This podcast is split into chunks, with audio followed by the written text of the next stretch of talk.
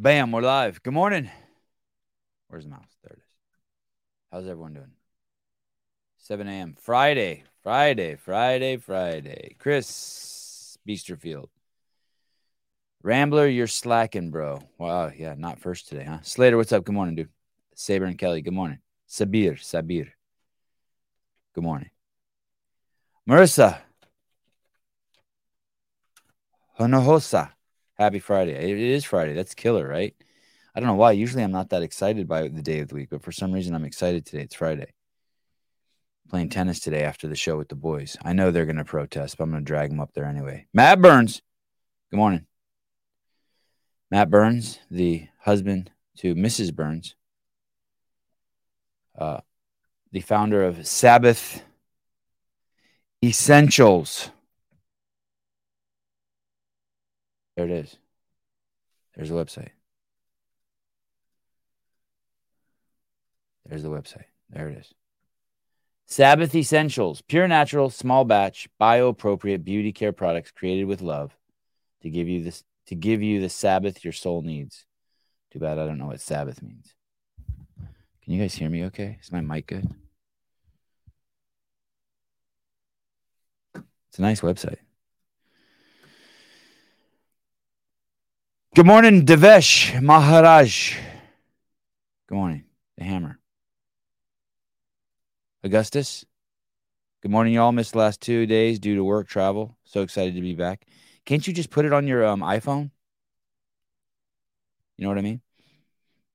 Is it, I mean, even when you're working, can't you just like just have tag it along? Paulina, hey, good morning.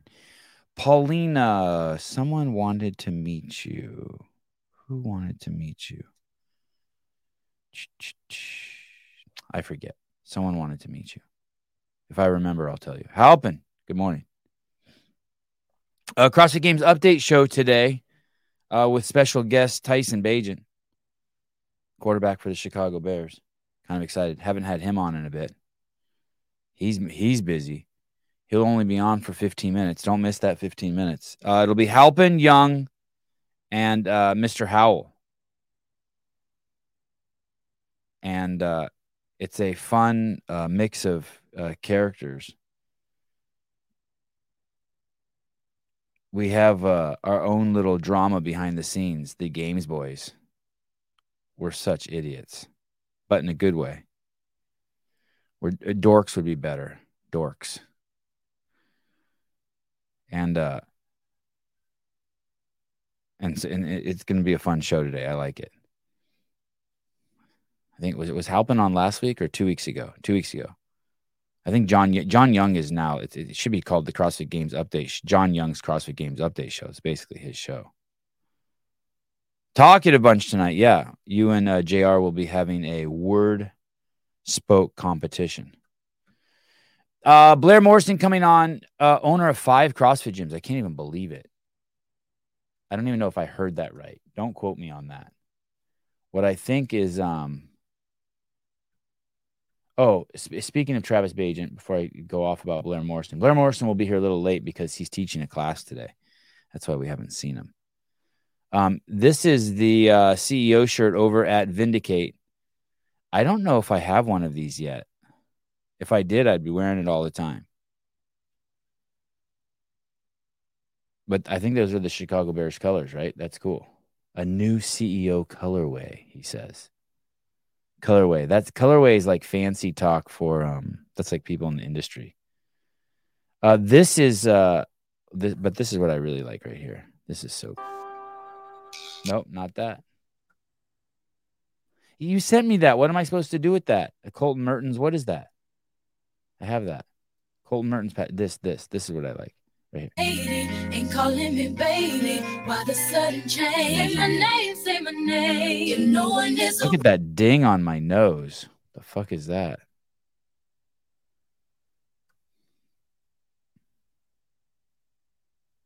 I remember I used to think, what kind of idiot would have a shirt with his picture on it? Well, there you go. This kind of idiot. And I have this shirt, of course. This is my favorite shirt. Even I look buff in this. I really do. It's kind of cool. CEO jersey. Oh, that white one's nice. I have this. Uh, I have this one. Vindicate.com. VNDK8. Clothes are fun. I used to think clothes were stupid when I was a kid. Now I like clothes. I'm a little more sophisticated. Uh, Mrs. Burns, it's my favorite shirt so far. Oh, that's cool.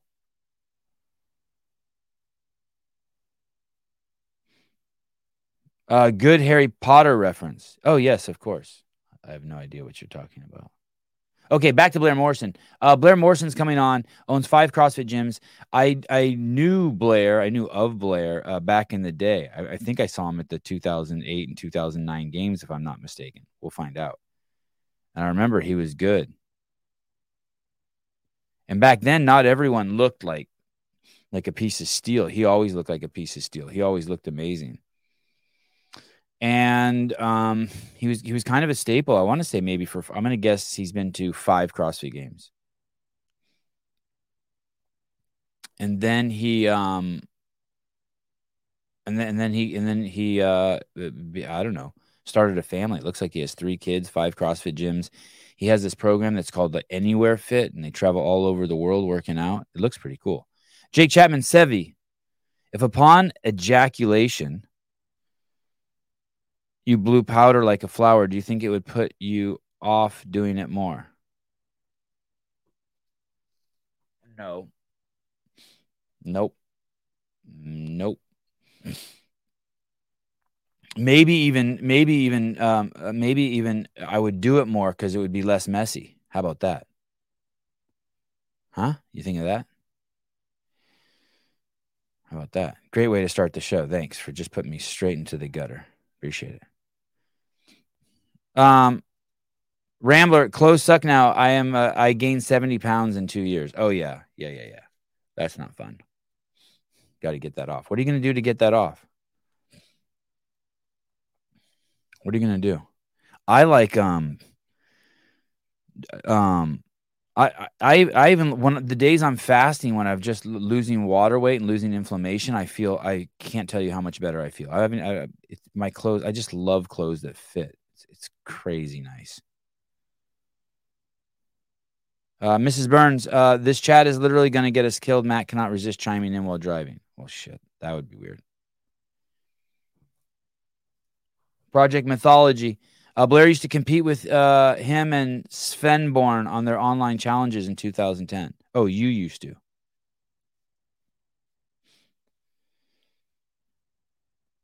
Uh, Justin uh, Zizimbo. Oh, I, I saw Justin again. That was cool.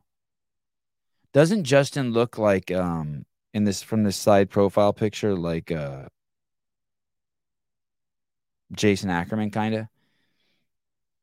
He's he's Justin's a big dude. He's not little like Jason or myself at all. Justin is a big man, but he he looks like a little Jason Ackerman, uh, little buff dude right there. Uh, Blair's a good dude. First time at the NCC Northern California Championship this year, and we loved it. Yeah, that was a nice setup they got there, right on the water. Uh, Justin owns Salty Hive CrossFit in Salt Lake City. And we've talked about the importance for name change.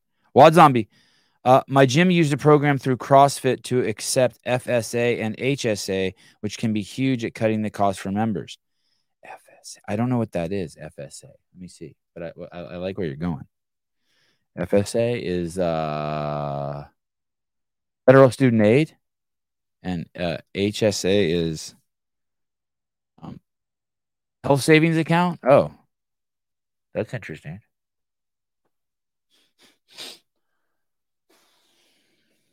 I have a runny nose this morning. Hey, Janelle, what's up? How are you? Good morning. Asymmetric ears. Dear Sevan, due to all the crazy shit that's going on, have you thought about making more of a push to really begin the migration to Rumble? YouTube is terrifying what they're doing. Uh, tell me what that means um, to make the push towards Rumble. All of our content is on Rumble. We're streaming right now live on Rumble, to believe it or not. You want to see? And uh, I'll show you. I'll pull it up. And then um we uh we're streaming we're streaming live on Twitter and Facebook. Just no one goes over there. That's that's the issue. Let me see if I can. Let me see if I can show you our Rumble account. I know it is kind of crazy.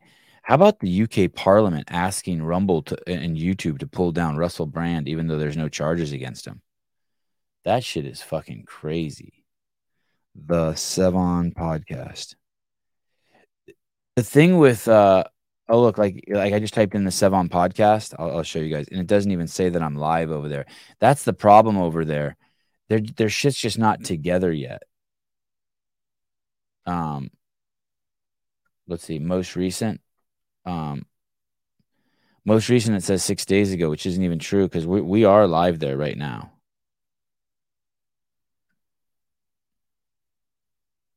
Isn't it's, uh, video date today? No videos found. Relevance. Yeah, it's weird. I don't know. I don't know. I don't know what to say. But we are view tab. Uh, yeah, I don't know. search again the Sevan podcast. Some it, it, there was some stuff there from six days. I mean, yeah, here it all is. We got 64 views, Fluffy Duck, nine views with Chris Masterjohn.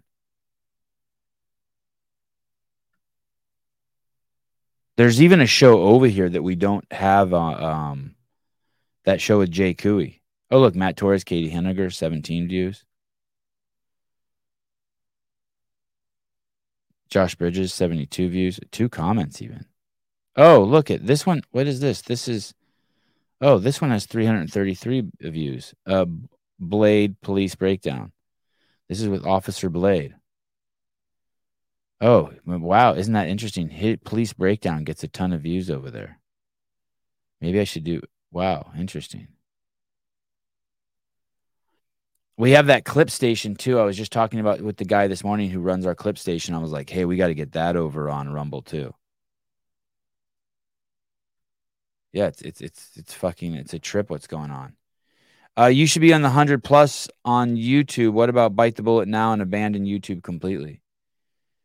Um, the the options over there for live, like I, I can't even pull up live chat. I wouldn't be able to interact with the audience anymore. And that kind of sucks. I enjoy that part. I wouldn't even be able to be talking to you right now. That part, so that part sucks. Yo. Hey, Seven. What's up, dude? How's it going, man? Good. You got a haircut. Yeah. Fresh. So fresh and so clean. Yeah. You'll be here one day. I, I actually cut my hair for the first time at 51 years old. I thought it was like a rite of passage. I was like, how could I call myself a man if I've never cut my own hair? You cut your. What did you do to your hair? Did you use scissors? No, I you um this friend of mine, um this lesbian friend of mine, she has this cut. She calls it the Viking dyke cut, where you just shave the sides. Oh, and yeah, that's pretty popular. I could see that. And she told me to do that. You know, like Dave Driscoll has that, the Bali dude. Yeah, yeah you really have to have a nice body to kind of do this. I don't, I don't, don't really have the body quite yet. You know, like if you're gonna go with the a- Asia Barto, Dave Driscoll, like you're gonna do fancy shit with and your you're hair. gonna wear, you're gonna wear it up, and yeah, you better, you better have a body that. Or like, you, go ahead. Have to be, you have to be an artist. Yeah. Right? Well, thank you. Yeah, maybe, Yeah. maybe I could slip into that realm. Yeah. It's like those girls who have the wear their pants like pulled up like Urkel, like so high, but you, and you're like you, the only reason why you get away with that is because you have this insane body. But Right. but like you, you're dressing to be ugly, but you still have the most incredible. Yeah, Like- I don't get, I don't get fashion when they're like deliberately trying to look like they're like, how ugly can I make it and still be attractive? Yes, But it's a yes, thing, you know. Yes, So I guess. Uh, David, it's we- impressive.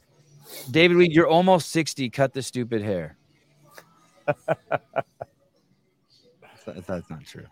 Yeah. Hey Blair, were you at the 2008 games? I was not. No, my 2000 first year was 2009. Okay, I, so I did see you at the ranch. Yeah, I was at the ranch that year. Uh, I was living in DC at that time, so I actually came out of the Mid Atlantic. Um, so yeah, coming back across country was pretty cool because it was like excuse for me to come home and see friends and family. Um, but yeah, I was not there in 2008. I heard about it in 2008. So, And, and where were you born? I was born in Sacramento. Okay, so you're back home. Yeah, I'm back home. And, and and what were you doing on the East Coast back then? What were you doing? Uh, what, did you say DC? Yeah, I was in DC. So I, I went to school at Princeton. I played football at Princeton uh, from 2000 to 2004. And one of my best friends from Princeton was doing a, a med school post bac program in DC at George Washington. And uh, after I graduated, I didn't have like a, a clear career path. So I was like, screw it, I'll come, I'll go to DC, you know? So uh, I lived there for three years. I was like personal training, kind of bumping around. And one of the places that I ended up at had a, um, had a CrossFit affiliate that rented space two or three nights a week. And I would see these, and I had, I had had exposure to CrossFit from when I was in football. Um, I would come back to Sacramento and one of the first affiliates out here, I would do some off-season conditioning there. So I knew some of the named workouts and I knew how to Olympic lift. So I saw these guys coming into this gym and they were all just like tearing their shirts off and falling on the ground and making a huge scene, you know, like like real original uh, CrossFit. And uh, I was like, man, this is lame. These guys are total, total d bags. Um, but they started talking about the CrossFit games, and a bunch of them were going out to watch in 2008. And so I ended up uh, like catching up with them when they got back. I was like, man, that sounds pretty cool. This is something I used to do, and so then I went and tried to uh, qualify that next year when they had it out in um, it's in Virginia Beach, and uh, Jeff Mm. Ran it.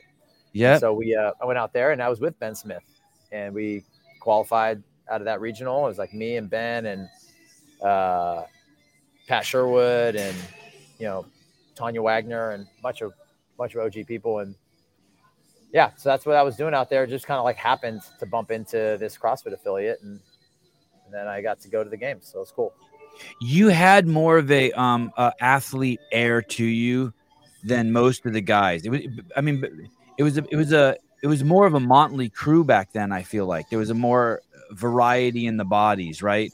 Um, there was the guy who, who was the giant fireman from California, Jeff something or another, and then there was Uh, another fireman from up north, and then there was you, I guess, who used to play uh, collegiate football, and then there was Sherwood, who was a military guy. It was kind of it was kind of like the early days of the UFC, where it's like the sumo wrestler fights the boxer kind of shit, right? I mean, it was this Yeah. Yeah, for sure. That was Jeff Leonard was the Oh, firefighter Jeff you're Leonard, talking about. yeah, Yeah, and then uh, Mo Kelsey was the guy Yes. from Washington. yes, Yeah, and he took third that year, which was, I mean, that was, that was, I mean, so you you look at that that those early games, and it was like the, it was like the early definition of CrossFit, right? You would see these these different specialists and who could be decent at everything, but nobody was great at anything, right? Right. Whereas nowadays, you see guys that are legitimately great at multiple disciplines. right. Um, yeah, and it was kind of cool. You're like, hey, what's the ideal body type for CrossFit? Like people didn't really know yet, and so you would see these different. Like you had the, the podium that year was Mikko Salo, Tommy Hackenbruck, and Mo Kelsey. You know, and Yeah, yeah. and like Mo, So Mo the, was like the soccer player, the football player, and the firefighter. right, yeah. It was just like totally different athletes that you get this really broad test, you know, and and that's who ended up on top because there wasn't years of training to kind of hone the skills at that point. So it was pretty raw, but it was also kind of cool. You know, you got to see. It was more like a pure. It was the pure test. Like, okay, well, everybody works out differently at this point. Who's working out? You know, whose method is working the best? You know. So that was, Yeah. I mean, that was pretty cool. Yeah, and uh, Kevin brings up a good point. You can't forget uh, Rob Orlando uh, coming from Strongman. That was a fucking bizarre entry, but man, wasn't that fun to watch to see him in the mix? Watching him in the mix. Yeah, Rob was great, and uh, you had, um, you had Josh Everett, you had Chris Spealler, you know, you had these guys that were kind of, and you had OPT, who was like the the almost like the the definition of a CrossFitter at that time, right? Just and and his brother, his brother didn't di- was uh, almost too tall and and you know didn't fit the the mold. right. Yeah, so you had all these different body types, all these different guys from, you know, different training backgrounds that were trying to just see how their training methodology, you know, measured up to each other. And I mean, that year, everybody was just blown away by Mikko. Like just Right. the insane ability for him to like win the run or come in second to Spealler by like a step in the run, that 7K run, which was grueling. And then go ahead and, and clear the deadlift ladder at 515. Like be able to do those two things, like to us at that time was like mind blowing. Like how could you be that good on endurance and that great on pure strength? So Within minutes of each other. within minutes of each other. Yeah. I mean, Khalipa, Khalipa was back getting an IV after that that trail run. He was so he was so destroyed, you know. And Mikko just like he just came in like it was nothing. And then, and then um, other, and then also not to forget people like Dutch Lowy, who is very small, also. But then Matt Mursky, who is who had walked off the football field, and then even John Wel- Welbourn. And kudos to him for throwing his hat in. No, I mean, was that was- awesome. That was ridiculous how big he was. Right. Yeah, I mean Leonard won the snatch that year. He was I think he got 240. That was the winning snatch at the snatch event. And I mean he was he probably weighed 240. So it's Right. like it's come a long way. Hey, did, Jeff Leonard? He also won fittest firefighter in the world or something like that that year, right? Oh, I don't know. I would Okay. be surprised. I mean, Yeah. guy was a tank. Yeah. and super cool. He that was the other thing too that so I I I, I shared that when I I was with that CrossFit affiliate, I was here in DC. I was not that impressed with all the theatrics of it. Um, but when I got to the games, that's when I was really sold on like the community of CrossFit because all these these people that we're talking about and, and the and the female athletes as well were like really intelligent and really thoughtful about um, how they competed, how they were training, and everybody had their own like ideology or opinion, but everybody was very, very cool. There were there were no villains, you know. Um, I feel like that's kind of been the story of CrossFit as a sport. It probably could use a couple more villains, to be honest, to like for the storytelling side, but most of the people are in the sport are good people. Dude, the events are um that that's the thing I, I kind of trip on. I don't know if you've ever been to the Mr. Universe or the Arnold Classic, but they have a completely different vibe than the CrossFit Games or or the NorCal event that you just threw or Wadapalooza or any of these events. Um, they're kind of like um they're they're almost like I, like I wouldn't take my kid to the Mr. Universe or the Arnold. It's more Oh, like really? no, no, no, no. It's it's more like a freak show. I kind of wouldn't want them to be around those people. It's kind of how far people can push things in every fucking direction by any means necessary. You know what I mean? There's Wow. there's like e- every every I would say 50% of the people there don't even look human, right? They've sort of taken fitness into sort of like this pathology space, right? It's fun to go to, but it's more like a circus. Whereas like your event was a bona fide. I mean, everywhere you look, there were little kids playing in the water. There were dads sitting on tree stumps with their kids eating sandwiches. You know what I mean? There, it was just a, you did, if you lost your kid at your event, you wouldn't have to worry at all. Right. But you- Yeah. you, know what I mean? And it's um, and your event didn't look like a uh, a- a retail outlet. You know what I mean? Whereas strictly the the Mr. Universe and the Arnold, that's what they are. They're they're um, and I'm not saying that they're bad. They're just they don't have that community piece. Like like at, at the CrossFit Games, there would I, I can't imagine there ever being a fight. right. You know what I mean? It just, it's like it, it- you Yeah. bump into someone, and everyone, both people at the same time can't say sorry fast enough. Yeah. No, you're right. You're right. I mean, and some of that is, I mean, some of that I think is just the the discipline of everybody there is a CrossFitter, right? Like you don't get a lot of like random uh, people walking into the CrossFit Games or to NorCal Classic or Wadapalooza or any of these places. Like they're all there because they do CrossFit and they relate to the athletes, uh, and that gives them a little bit of uh, humility, probably, um, with each other, or kindred, or maybe kinship with each other, where you're not really going to want to fight as much your brother. You- There's like not as much tribalism within CrossFit, and I mean, I'll be honest. I think as a spectator sport, it probably it probably needs a little more of that. Like, there's no Team Rich versus you know whoever Team Right. Josh Bridges or everybody's like, yeah, maybe I prefer one guy or the other, or or I really like I really rooting for Annie to have her come back after being a mother.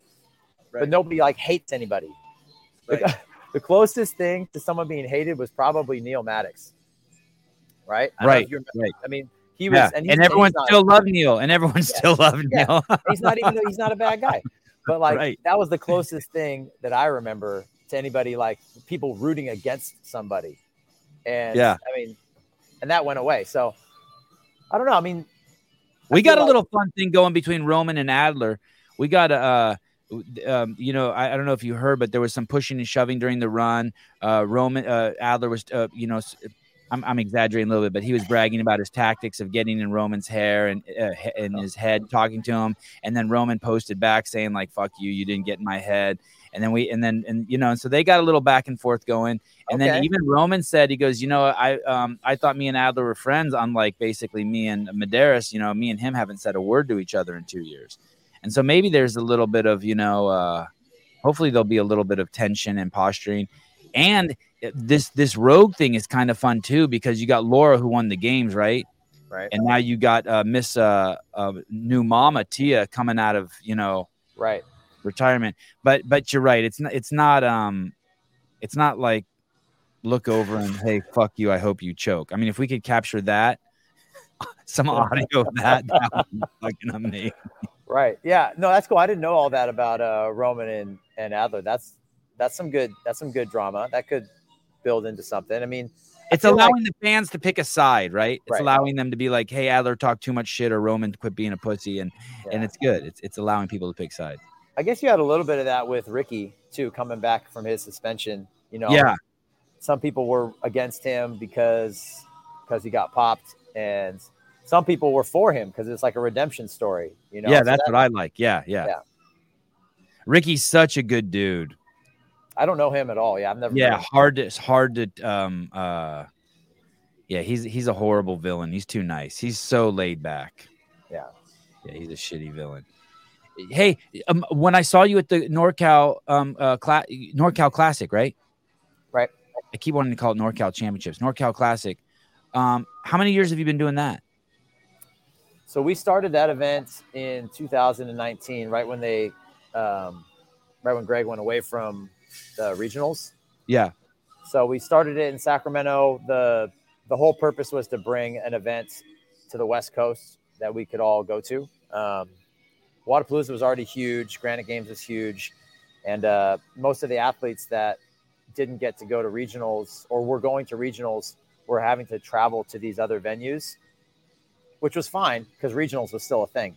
But as soon as regionals was not a thing uh, ben and i uh, decided we're like dude somebody's going to put something out here and you know we, we should do it because we we know what it what it ought to be. We wanted to have an event uh, that was high profile that had you know big athletes that wanted to come to it so that spectators could get a chance to see those people in person.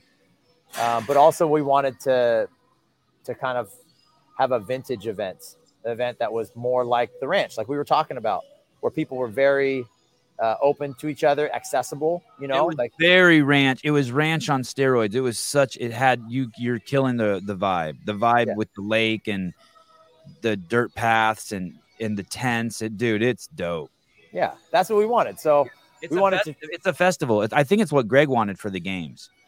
Right. Okay. So there you go. That means that means we're Yeah. we're kind of getting there. But yeah, I mean, we missed that. So when you go to these big events, when you go to the games now, you don't ever get to see the athletes. You know, you're not you're not brushing shoulders with the athletes. You're not you can't walk by like the uh, the Invictus tent and see their team. But that's that's where it is at at our event. So Although I did see Dave Castro get kicked out of the athlete area. I really at, at your event. I really enjoyed that. oh, man, that's, that's so great. I love that was that. so great. I mean, because that girl, she didn't know him from anybody. And he's like trying to talk right? to her, and she's like, "No, no," and like just like putting a hand on him and shoving him back. Uh, no, he was a good. He was a good sport about it, though. Yeah, oh, totally. But I, I've never seen. I was even surprised he even tried to talk to her. Usually, when that happens, he would just walk away. But Yeah. he's like, "No, no, I just want to watch." And she's like, "No." and all the athletes and all of us were dying laughing. Yeah, sir, you're not an athlete. You don't have the athlete wristbands. You cannot be in here. No, that was great. Um, Okay, sorry, I interrupted. So, so you you you wanted an event to fulfill regionals. You wanted it to have the festive uh, ranch feel. Yeah, so that was the shoulders first. with the athletes. Yeah, the first two points was like, okay, we're gonna bring bring this original style of CrossFit event back. We want it to be high profile and give our athletes that are competing a chance to to do something big without having to travel. And the last thing was we wanted to bring uh, an event with real prize money uh, because looking around the landscape, it just felt like people. I mean, some events are doing a good job of that, but for the most part, they're just not. I don't know why it's not happening, but the athletes just aren't getting as much money as I think they ought to be. Um, at least to progress the sport forward towards where some of these people could actually be truly professionals. So those were the three things we wanted to have that, and uh, it's taken us a while to get there. But I really think, I think we found a home. That venue is beautiful, and it, it really fits the vibe, like you said. We got some some good athletes there this year. I mean, Sean Sweeney, Tim Paulson, Brittany Weiss, Lauren Fisher. I mean, these were our top top two on each side in the elite division, which is great. And we had prize money. I mean, they won they won 25 grand for taking first yeah, place as an individual and, and they walked out with a check that day. So that's become important. Yeah, uh, crazy. Uh, but here, I, am gonna I'm gonna uh, uh, set you up. Uh, I'm gonna g- ask you some loaded questions. I apologize, but I'm gonna answer the question why why there's not more events for athletes so that they can make a living. Um, could you um, throw four of those events a year and still and make three hundred thousand dollars a year to support you, uh, you personally to support your three beautiful children and your wife? If I could, I do four of those a year and make that my only job. Yeah, and make three hundred thousand dollars a year. Not in year one, but by year five. Oh, okay. Well, good. Fuck. Yeah. And, and I want to commend you on how fast you've grown it since you started in 2019. And I'm sure you had two fucking years that don't count because that's basically, dude, when I looked at your event, I'm thinking to myself, how does Blair Morrison have five CrossFit affiliates and, and him and Ben, and Ben Alderman also owns a gym, right? Yeah. He's got a, he's got a gym and he's got really two gyms. Yeah. So it looks like that one event looks like it took a year to figure out to put on. I mean, your event was massive yeah. and all the equipment there and all the shit and probably having to deal with all the red tape to get it by that lake. I mean, um, so my thought is is that there's just so you're saying that someone could do it. Um, someone could do it. There there is a there is a business model out there for someone to run those events. Um, yeah, I mean, I think it's going to be better if people run one event rather than okay. multiple events because obviously you're going to dilute your attention and your the amount of creativity that you can put into it. And there, at some at some level, you can't recreate that those things that way.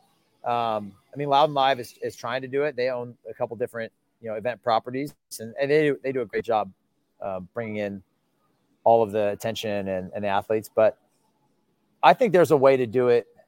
For I mean, it's kind of like the PGA Tour, right? The PGA, as a governing body, puts on like a couple events a year. That's like CrossFit. CrossFit puts on the CrossFit Games.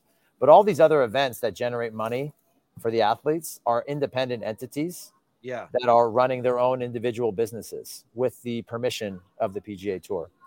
Um, and I think that's the most efficient way to do it.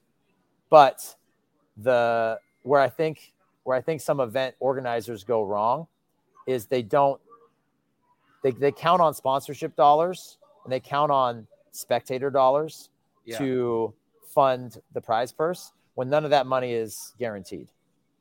So where do they get where would they get the money from? They need to build their budget off of the registration of the athletes. Mm.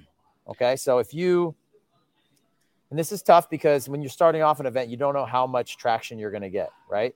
Right. So don't go out there and promise $5,000 first place prize on a first year event if you don't know how many athletes you're going to get. Yeah. Because then you're going to get to the end and you're going to be hoping and praying that you get some sponsors to come in and make up the, the shortfall. What you do is you say, you wait to announce the prizes until you know how many athletes you're going to have registered. Uh-huh.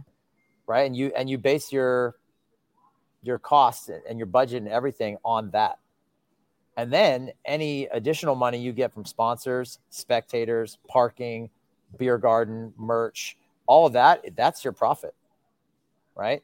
That's right. what you get. To, that's what you get to keep, or that's what you get to redistribute. That's what you get to bump up the prize purse on, or, or guarantee the event next year. Exactly. Right. So if you made an extra five thousand dollars you didn't expect, now you have prize money to start the event with next year. That's guaranteed. Right. right. So how do we have $112,000 in cash prizes for our event this year. That's what it was? Yeah. Wow. Yeah, we gave away $112,000 in cash the day that the athletes on Sunday. We, they, they all left with it. What dude won? Sean Sweeney. Oh, oh, dude, he needed the money. That's He what was he talk- said. Yeah. Wow. Yeah. So he won, he won 25 that day. And what did what, which lady won? Uh, Brittany Weiss. Oh, wow. Oh, yeah. Okay. I saw that in Hiller's video too. Wow. Yeah. Good. So, and then she made $25,000 at the games. Yep. Oh, shit. Okay. Okay. Sorry. So- go on. So, so the, the prize So- money. yeah so how do you the way you do that is i mean you just you have that money set aside and you don't touch it right? So you you know that we knew that we were going to have based on our qualifier we had you know 1400 people on the qualifier. We had you know whatever many 700 people registered for the event. So we knew that we could afford to give away that money. And then the rest of the event we just budgeted based on what was left over. And then any money that came in from sponsors and, and spectators that was that was gravy right? That was that was extra coverage. Um, so if you go to an event and they have this big, beautiful arena, right, or a venue that you know that costs them whatever twenty thousand dollars to to have for the weekend, and there's nobody there, you know that's a problem because there's no way they're going to be able to offset that cost of that arena without the spectators. So I mean, I think I think a lot of events are trying to copy the games. They're trying to make it as games like as they can, but there's nobody that's going to come come to the event like they come to the game. So you have to. I think you got to reshape your. Like, you got to reshape the model a little bit so that there's less money going out and more money going to the athletes. I, I mean, look at look at Rogue, world class event. You, you, on on some metrics, I'm sure you could argue that it's better the games, and yet the you, you're right. It, they don't have the attendance. Right. It's- yeah, the games are its own. You, you can't. You have to ignore basically what the what's happening at the games. You can't let that influence you. Yeah, and I heard a couple people talking about the programming at our event as well, and and all events. I mean, and, and programming is obviously it's a subjective it's a subjective thing, but the games is like the ultimate test, right? You only have you have 80 athletes for the elite for the elites that you have to put through these tests over four days, and you have like unlimited resources, unlimited time to do it. And so the test can be very thorough and you can hit all the different time domains. You can hit all the, the modal domains. Um, but if you try to recreate that in an event that doesn't have the, the weight and momentum that the games does to, and the money that the games does, you're gonna, it's gonna be really difficult to, to create a, a measured test like that and to create the spectator attendance that you need to make it feasible to pay the athletes. So I think people are learning that, right? I mean, we our event was our our goal is to create a festival vibe that people want to come to. They can brush shoulders with the athletes and make it as close to a great test as we can with the you know with the time that we have allotted. Um, and so I think we did that, and, and the fact that we had that many people show up this year made me really proud. Oh, it, crazy cast of characters too between Hiller, Dave Castro, Tim Paulson, Nisler. I mean, it, it was it was quite the eclectic. Um, uh, Becca Voigt was there. Do you know Becca was there? Yeah, I saw. I saw. I got a chance to say hi to Becca. Um, tag, do an Instagram post on her. Yeah, it was what a crazy. Um, other games athletes also. Um, the guy from Mexico was there.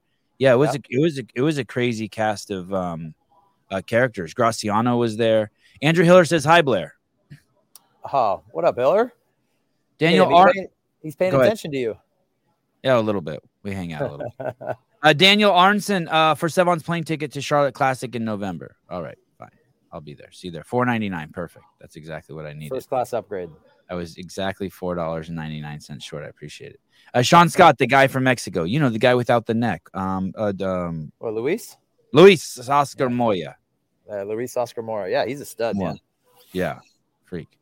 Hey, Poor guy, kind- his legs locked up on the uh, sandbag too. I felt bad for him. Would he have won if that didn't happen? It's pretty impressive that Kevin Sweeney won. That guy's no joke, and Tim Paulson's no joke. Uh, I don't think Luis. No, he wouldn't have won. Sean had it. He had it locked up, but I think Luis would have got on the podium if he would have uh, made it up to the top there without he won that workout. So Sean's still in game shape. I mean, he he would say no. He said he's not in game shape, but he obviously is in very, very good shape.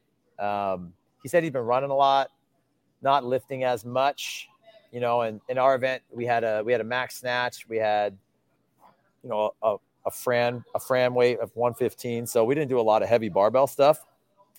But he was man, he won that sandbag event, and that's 160 pound sandbag. So maybe he won't admit to it, but yeah, he's in he's pretty close to it.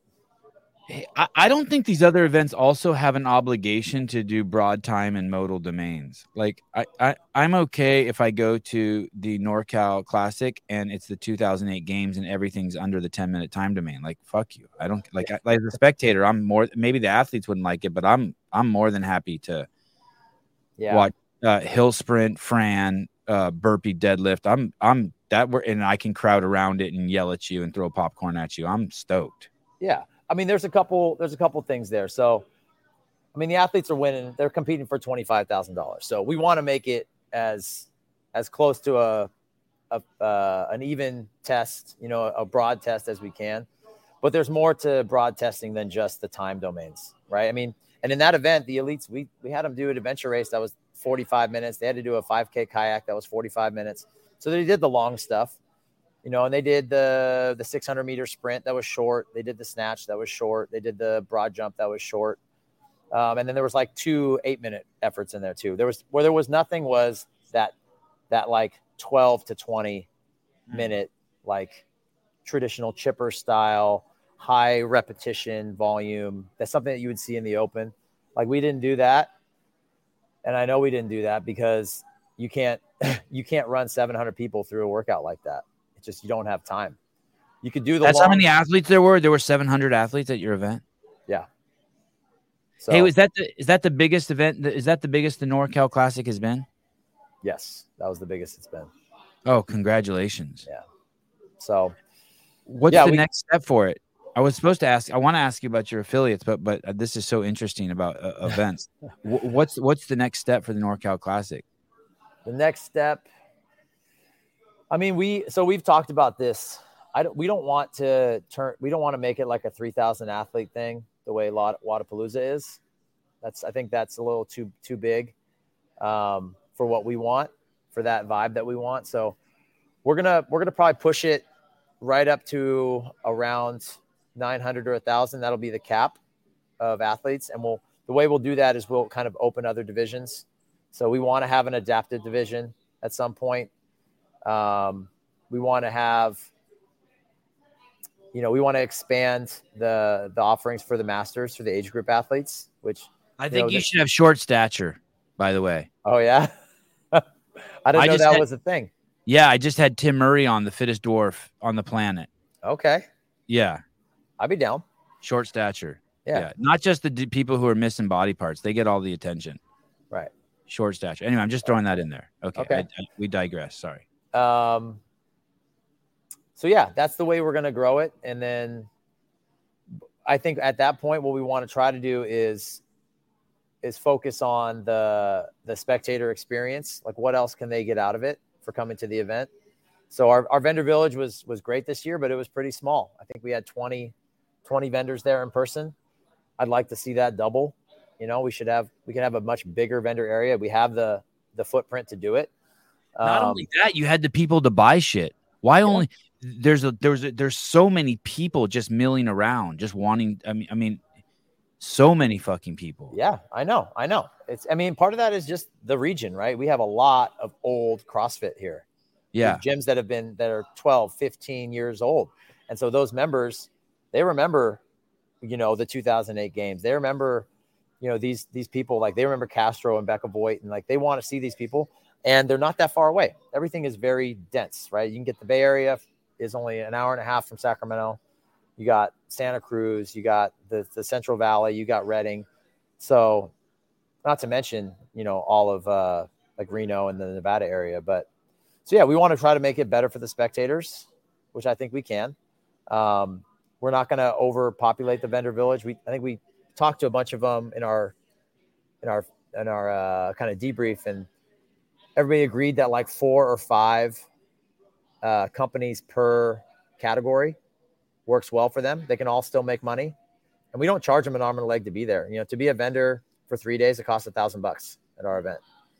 If you want to be a, a higher level partner and have like you know branding rights on different things and exclusivity, it costs more. But you know, we try to make it affordable for the vendors because we know that that's what the spectators want. Like they want to watch the athletes, but they also want to shop, you know, and they want to have access to these big brands or even some of the local brands, you know, that are trying to make it. So that's probably where the focus is going to be. And then if we can get the prize money to continue to increase so that the athletes are are valued and not just the elite athletes, but the the masters athletes. I mean, next year we're going to pay the the masters athletes 2500 bucks for first place.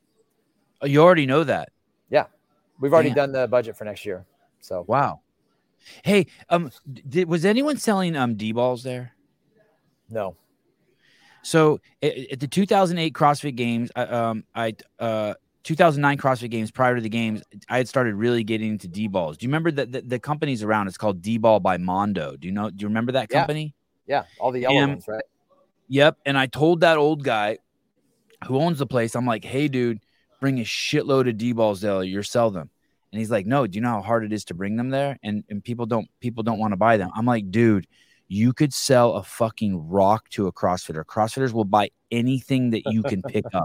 Anything. Just bring a rock and write 37 pounds on it, and someone will fucking buy it and tell them it's a training tool. So he's all, nope, nope, I'm not, I'm not doing that. I'm just bringing uh, like 10 balls. Dude, that he got on Friday, he sold all his fucking balls at the 2009 CrossFit Games. He only brought fucking 10. He had to ask people not to take them so other people could see them throughout the rest of the weekend. And he said he could have sold like 100 balls. And I always trip on that.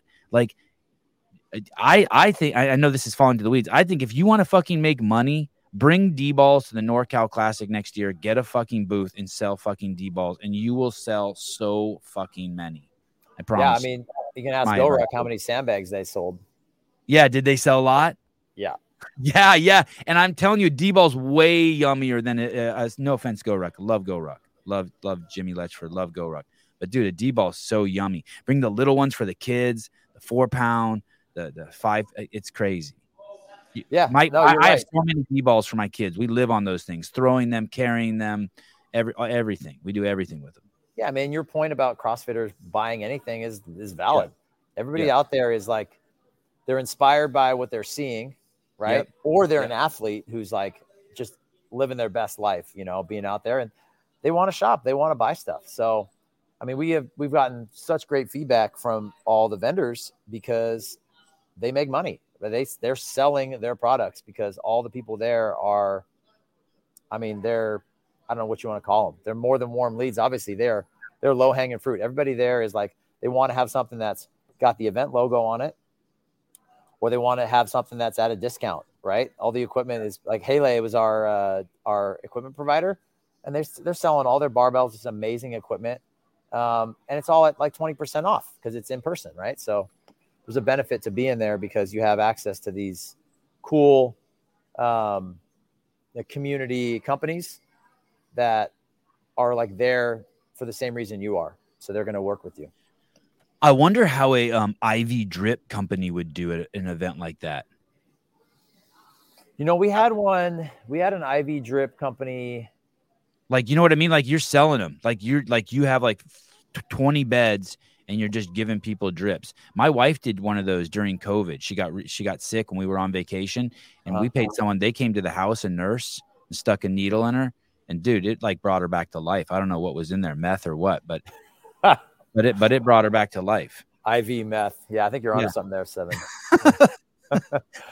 But they um, came to 3000 and what a, a, a, super hot day in Sacramento and someone selling bags of vitamin C that they can pump right into your blood. I don't know. I would think CrossFitters would eat that shit up. Yeah, we had one a couple years ago and I think they did pretty well. The problem with them is the price point is super high, right? So I think it costs yeah, it's a, like a hundred bucks for a drip or so sometimes people are walking around, they're not trying to spend that money, you know, on, right. on something like that. But something they can't even take home. Right, exactly. It's like, oh, I'm gonna get either a you know a smoothie or um, or I could spend get ten smoothies for. Right. I mean, get a smoothie, lunch, and some drinks afterwards. Right. Or a drip. how did you um how so was there any leap like hey i went to princeton Um, I, I, I played uh, sports at uh, probably some of the highest levels in the country, and I'm going to instead run a CrossFit gym. When you first, you know, parlayed all of that experience into one gym, one mom and pop small gym. Yeah, what do you mean leap? Just that um, you would think like, okay, this guy, this guy invested $150,000 into his education, played sports at this crazy high level, and now he's going to settle down running a gym that's, um, uh, you know, 600 square feet in uh, some small suburban suburban town out in the middle of California. As a, uh, as yeah. corporate job, and you know what I mean, or try to work with some professional team, or you, you know what I mean, or or sell pharmaceuticals. You would be amazing at selling pharmaceuticals. Look at you, you could be fucking. I know meth, meth and an IV drip. I got my you would be an amazing Adderall salesman. um, yeah, so there there was a little bit of a, a, leap there, I guess, because so I like I said before, I, I had personal trained for three years in DC, so I had kind of this this skill set of coaching individuals that were not athletes uh, that I had developed. Um, and then I went abroad for a year. That year after 2009, I went to Europe and I did a master's. You're gonna love this. I did a master's degree in European history. Wow. So my thought at that moment was I'm going to be a teacher. I'm going to be like Indiana Jones. That's really what I wanted to be. I wanted. To Oh, be, dude, you would be an amazing Indiana Jones. I see I wanted, it. To, I wanted to be a professor, but then travel, and then like I thought that I could do like personal training, you know, on the side as like you know, additional income. Here's the greatest compliment ever. Sorry, Blair. Uh, Blair Morrison could sell Ozempic to an anorexic. Yeah, I'm telling you. Look at him. you know what Ozempic is? That's the diet. Cave Astro. What a great name. um, okay. So, go. Indiana Jones. So yeah, I thought I was. That's what I thought at that time, and I got over there, and I was in this this awesome you know master's program where I got to travel around, and I used, I wrote this blog called Anywhere Fit, which is what I named my gym, where I was working out kind of on the outskirts without a gym, you know, hanging ropes and climbing stuff and, and just making it work, right? Training for the games in 2010 with nothing. I remember that. I remember the the Anywhere Fit um, when you were starting that. Yeah. Yeah. So it was awesome. It was the best year of my life. Like had so much fun. I loved the freedom. I loved the learning. But what I discovered was that professors' lives kind of suck. They don't actually get to teach very much. They they research all the time and they have to publish. And so during that year is when I started to consider doing something different. Sorry about that. That's okay. Um, that's when I started to consider um, opening a gym because I knew that I I loved this thing, this fitness thing. I loved the games. I loved the people I met at the games, and I had this um, this experience working out without a gym that I thought maybe I could bring a little bit to to other people. Um, so the leap was obviously financially it doesn't look as good as selling Ozempic to anorexics or um, yeah. yeah. But the flip side was, you know, I could just be, I, I didn't have to like uh, create a professional identity. I could just be who I was and and do this thing. And, and I had the games as a little bit of momentum. My name uh, in the sport was was good at that time, and so I thought that that was a, a good a good enough reason to start the business. Um, so I did. I moved home after that year, after the games in 2010, and I picked the location based on proximity to the lake. So we're right next to Folsom Lake, our first our first location and we would do trail runs to the lake. We would carry rocks. We would do all sorts of outdoorsy stuff. Um, and that kind of became our brand. The the CrossFit Anywhere brand was, yeah, we're going to train functional movements at high intensity, you know, off, across broad t- time and modal domains, but we're in addition to the methodology, we're going to try to create an experience that people uh, resonate with. That's that's not just the gym. It's about what you can do with that fitness outside of the gym. Um, and so that I mean that was that was the idea. That was the brand identity and the that was the leap. And luckily, you know, I started early enough in 2011 that there wasn't a saturation of the market yet, and we were able to get our foot in and and build from there. And that was your first gym, 2011. 2011, that's right. and and you've made and you every year you still do something right where you take a group of people to some far off land like to, to Iceland or to Europe or something where and you guys and that, that's and that's also part of anywhere fit right I see that like I think your next trip is to Bali yeah we're going to Bali next June so yeah those trips are a big piece of I mean keeping keeping me really happy because like I said before that year that I got to travel and train was my favorite year. I loved that. Everything about that experience was was so like fulfilling. Um, and so I wanted to be able to keep doing that, but I knew that I wasn't going to be making enough money to be able to go do that by myself. It's like, hey, well, maybe there's some other people that want to do it. So I did the first trip in 2011. It was like the same the same year we opened the gym, and uh, I did it with my buddy Sven. You might remember Iceland Sven from uh, oh yeah 2009. Yeah, so we met are that still, year. Are you still friends with him? Yeah, he's like one of my best friends. Wow, that was the guy that came with Annie. Yeah, and yeah, yeah so we we met that, that, guy year. Cool shit. Yeah, I like yeah, that guy. Super cool guy. We met that year, and then when I was abroad, I went over to Iceland, visited him, and we just kind of built this friendship. And I told him about this idea, and he's like, "Oh, you have to do this in Iceland, first year Iceland." right. And uh, and Sven is um, if you ever get to meet Sven or talk to Sven, he has like boundless energy. He's like just adult, adult ADD in the best way possible. Um, so he helped me plan the first trip in Iceland. We had 32 people that mostly followed my blog, wow. and they were from like 12 different countries, and it was awesome. We all met in Iceland, and we had, you know, we had a videographer to kind of like document it, and we just went all over. and the idea I remember was, that. I remember the video now. Now, now it's coming back to me. Yeah, that's right. Yeah. I remember You know- thinking, you know- wow, this is crazy. This guy's doing it. you know Ross Coughlin? Do you remember Ross? Yes, yes, He was the videographer for that that first year. Yes. He's still years. killing it. Crazy. So yeah, we've been doing that ever since. Me and Sven, we we plan a trip, usually one, sometimes two per year, and we we just put it out on social media for whoever wants to go, and then it's ten days of of workouts. We usually visit a couple gyms along the way, but for the most part, it is outdoors. We swim, we run, we hike, we carry each other uh, up volcanoes, and whatever is like looks cool and awesome and would be a great memory. That's what we try to do. And the idea is that you'll remember that trip and that place more because you did a workout there than if you just took a picture there. Right. And have you ever done Bali before? No, never been to Bali. Wow, this is crazy. Are you Yeah. friends with Dave Driscoll? That's where his gym is, right? Yeah, I'm not friends with Dave. I'm gonna try to connect with him so we can go see because Wanderlust is obviously on everybody's bucket list when they go to Bali. Um, so yeah, hopefully we can make that happen. I know Lauren Fisher just went there, or she's there right now. So he's definitely open to the idea of having people come in and you know see it and share it. But no, we've never been to Bali. We've been to Thailand. We've been to Peru. We did Machu Picchu one year. We've been to Iceland multiple times.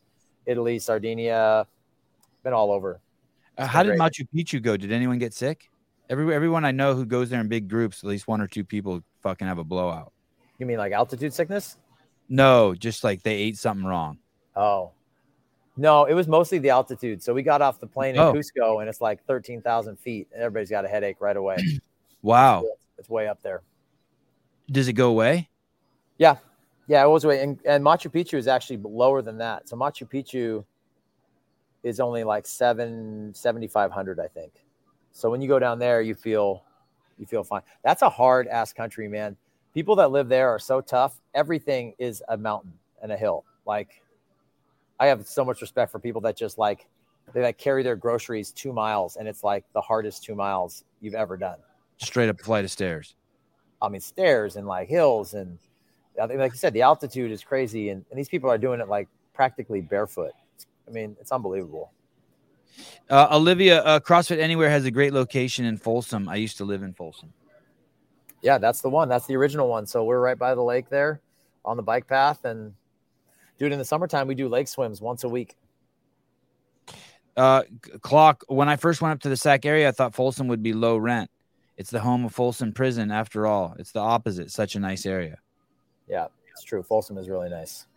Uh, Susie Tell, uh, Blair, uh, would love to see you at our gym, uh, CrossFit Avalanche in North Lake Tahoe.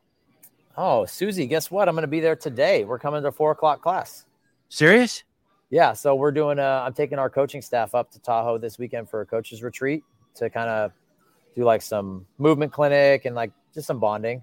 And so we're gonna go see Miles uh, at Avalanche today. So we'll be there today. Crazy, crazy Small world. Yeah. Uh, Magnus Holmgren. Um, I live on uh at 8,500 feet. He's in Mexico. I wonder where he's at. Uh, it's all about getting used to it. Yeah, I mean, I guess you can get used to anything.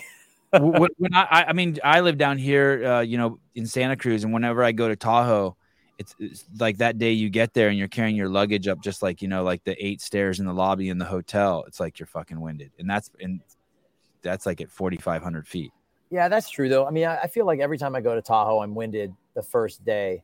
Yeah. But once i do a workout and get through that first workout i don't feel winded anymore. Like it unclogs you or something? Yeah or like something happens in the blood. I know that they say it takes two weeks to fully acclimate somewhere and that's why you know people go train in the mountains. But I feel like once you've done it a couple times, I feel like your body has a memory there, and so you will adjust quicker. Um, once you go to try to do it again. Did That's, you own? Did you own five gyms during the sh- uh, shutdown? No, I owned three gyms during the shutdown. And did you shut them down?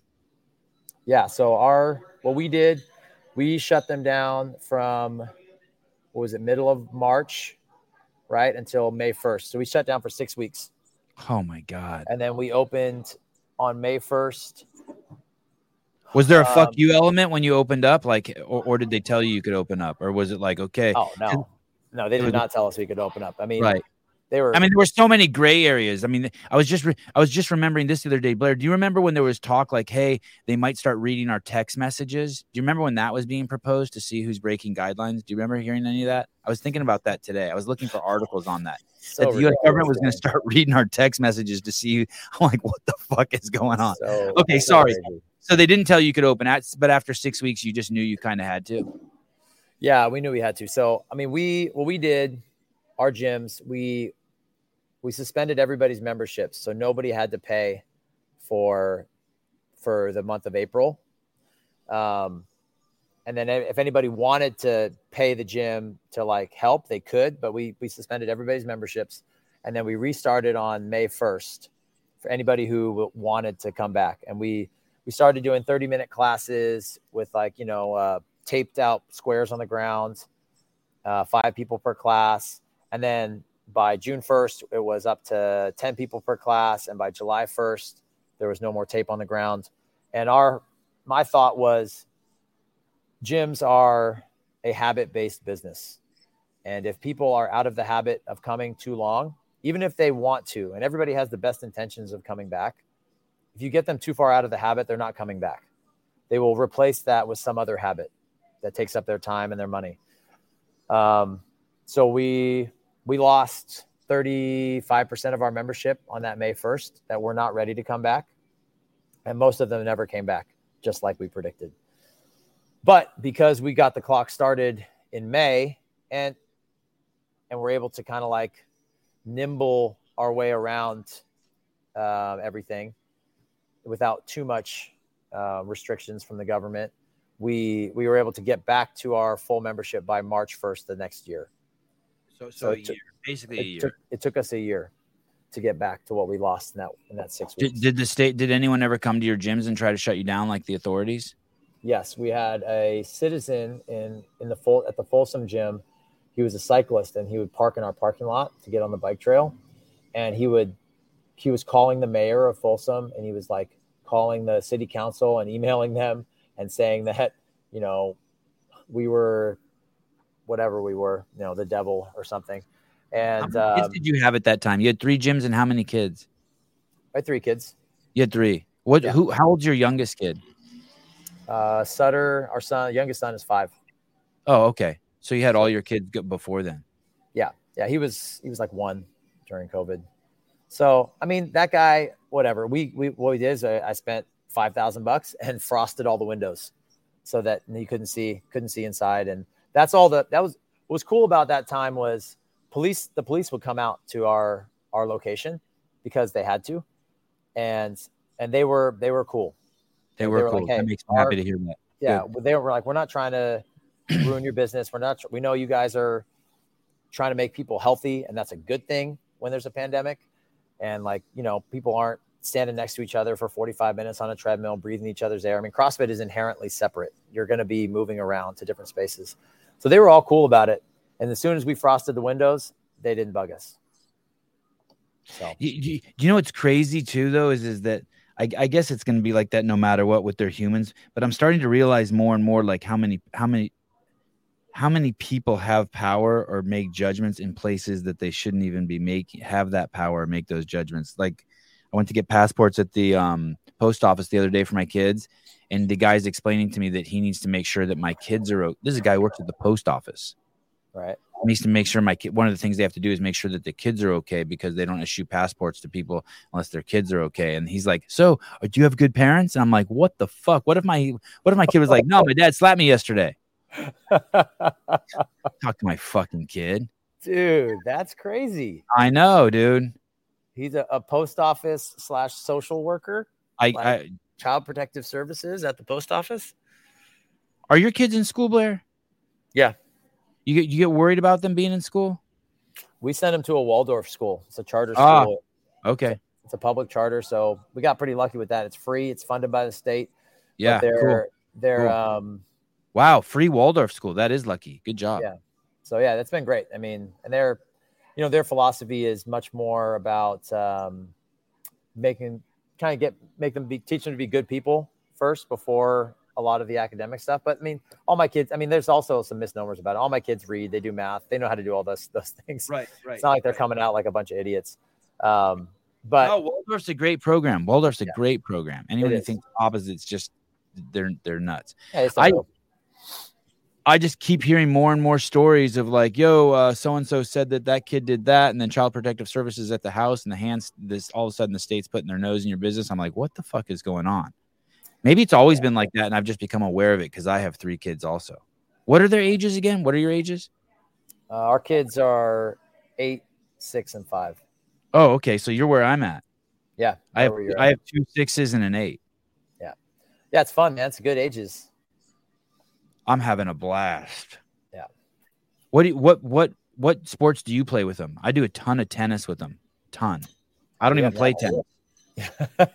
we have not done tennis yet, um, but we we have like a. My wife was a level ten gymnast at one point in Okay. her life. Yep. And so we have um, a couple of requirements for our kids athletically that we say that you have to do swimming and you have to do gymnastics until you're ten, and then everything else is optional. So we play soccer, we play baseball. Um, my daughter dances and does theater, but the swimming and gymnastics are the ones that are required. Uh, gymnastics, I I fully get. Um, uh, why? And, and I and I and I wish I would have done swimming, but why swimming? I wish my kids swam better. A couple reasons. So number one, swimming is one of those like life-saving skills that you always wish you were better at. Um, so for our kids, we want them to be super, super good in the water. But then- Inoculated from two thirds of the earth is covered in two thirds water. You, they're great swimmers, and now they have they're inoculated from drowning. Right. And they're not going to Okay. have fear of the water and you know they're going to have confidence and then they can they can surf, they can they can do all sorts of fun stuff if they're confident in the water. Uh, but the second thing is I think that swimming develops your aerobic capacity better than any other sport. You have to hold your breath, learn how to use oxygen for it's the only sport that's like that. So they're going to get this foundation of aerobic capacity that only swimmers get, and then they can parlay that into any other sport that they want, right? I remember as a kid swimming, coming out of swim team and going to soccer practice and just like dusting people on all the wind sprints because it just wasn't hard. It wasn't hard compared to swimming. So um, that's another reason. And then the last reason, great foundational shit. Yeah, it's foundational shit. And there's like a there's this some swim practices suck. They're, they're Yeah. like the discipline it takes to go there at eight in the morning when it's cold outside and get in the water and do what the coach says. It's just not fun um, at that level.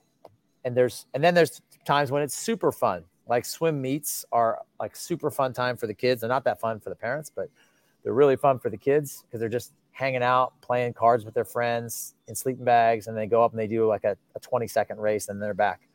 So it's like this good balance between you you put in this this disciplined effort for this reward, um, and they're they're just not they don't get that a lot. I mean, most practices, like I go to soccer practice, and it's they're just playing. You know, it's fun. Baseball practice is fun. Swimming practice is hard. So it's cool to have them experience that and then get the payoff of, you know, of game day, the way it's going to be later on. So that's the reason. I, I love it. Um, uh, maybe I think maybe you've influenced me. Uh, uh front tail. Uh, tell me you're gay without telling me you're gay. I play tennis. Fine, I'm gay. I know. I'm tennis is awesome. We haven't born. done tennis yet because it's that's a hard thing to teach a kid. Dude, uh, uh, my kids, my kids don't go to school, so all my kids do is skateboard, fight, and tennis all, all day, every day. So, it's like basically seven days a week. They're just martial artists. They play tennis and then and they skateboard, and it's just this constant fucking grind. But I but I think because we live right by the ocean, I probably should do something where I'm like, hey guys, for six months, we're giving up one day of tennis, one day of jiu-jitsu and, and striking and one day of um, uh, skateboarding and we're just going to swim so we're going to do three days of swimming for the next and probably change their world like as you were saying that i'm like okay i need to do that yeah. Even just a six months crash course where you, we just I take them to uh, swim every single day for uh, six months. Yeah you'd be surprised if you get if you go to like a like a good team or a club or whatever yeah. you'll, you'll be surprised how fast they learn. Yeah okay. Yeah. Yeah. And and they're not going to be good swimmers, and they're not made for swimming. They're they're just they're. It's all right. I'm, I'm slightly taller than what's a legal dwarf. I mean, I, am yeah, it's not, but but yeah, it's totally okay. I agree. You never know. Maybe they can just swim underwater. Well, and but this is what um my kids could be world class uh, surfers. My I could have the next Kelly Slater, but I will never know it if they're too afraid to be in the ocean. Right. That's yeah. it. Yeah. And I don't want to hear anyone say they're not the next Kelly Slater. Fuck off. Kelly oh, Slater didn't know he was the next Kelly Slater. Um, right. Um, you, are not supposed to have more than one gym, and you have five. Tell me, tell me this: um, how you went from one to two to three to four to five. Why are you being? Um, why are you being so naughty? Why are you hoarding all the gyms in your area? So, okay, that's a good question. So, I I started with our first gym in 2011, and I opened a second gym that eventually closed like a year later.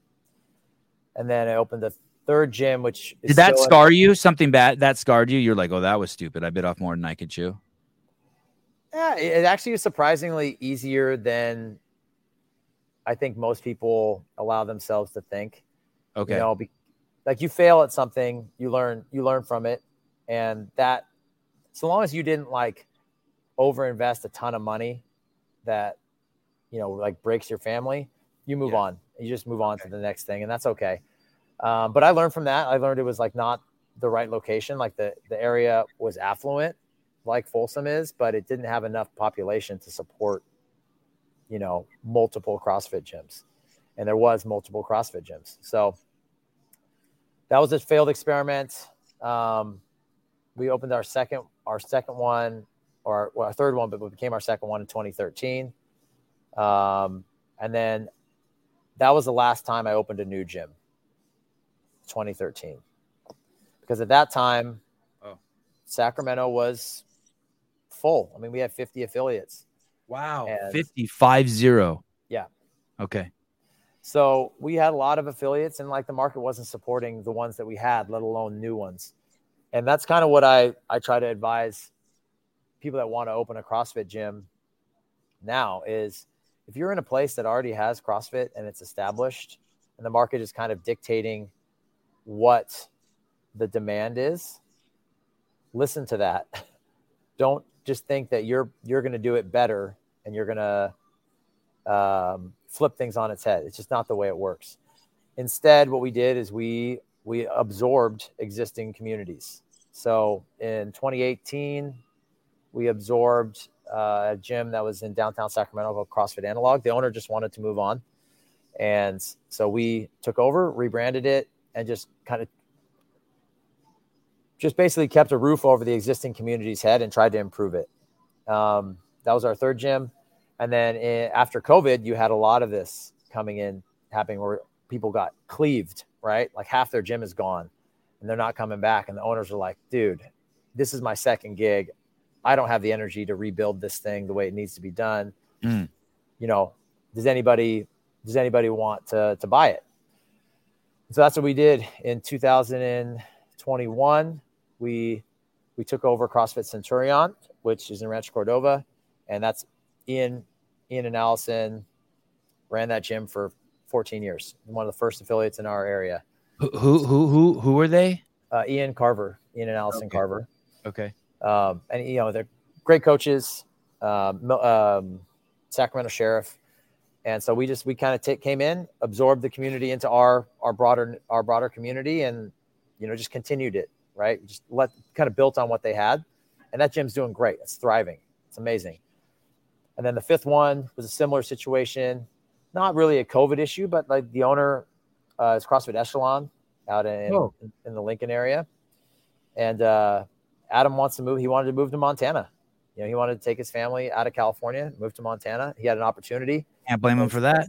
Yeah, so he reached out. I was like, "Yeah, dude, we'll take it." And What year was that? That was this year. That was in March. Dude, you are a busy man. Is your wife full time working on the gyms too? No, She has a she has a, a job a job.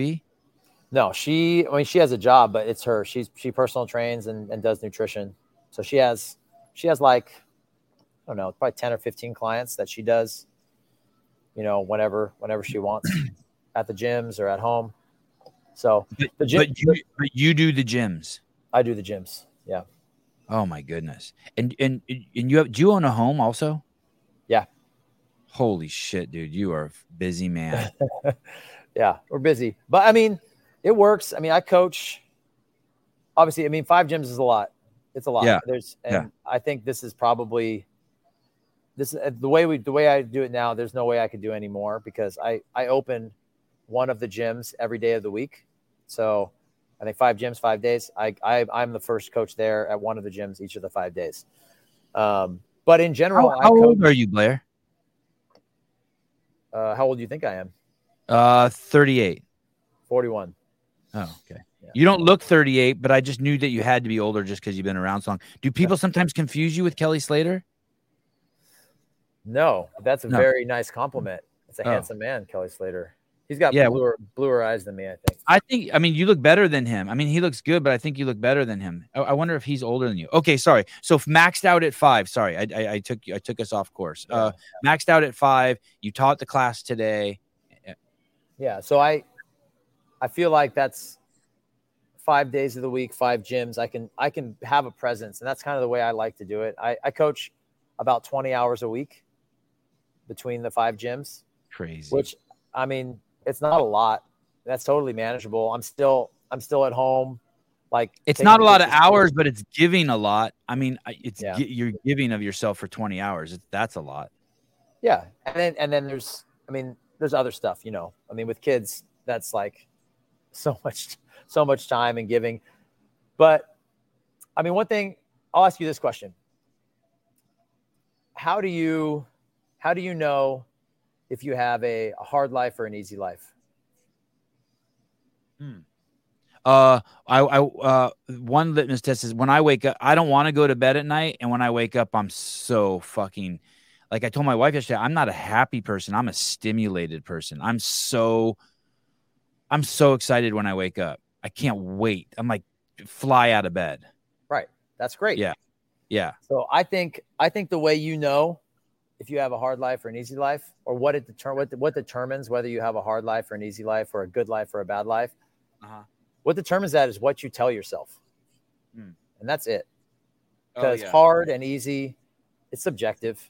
You know, I look at the people that live in Peru and I'm like, oh my god, that life is rough.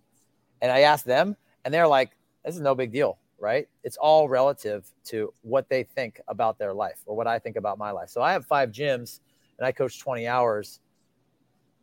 You know, I could tell myself all day long that, oh my God, I'm like, I'm grinding. This is hard. Like, I don't want to get up early. It's too much.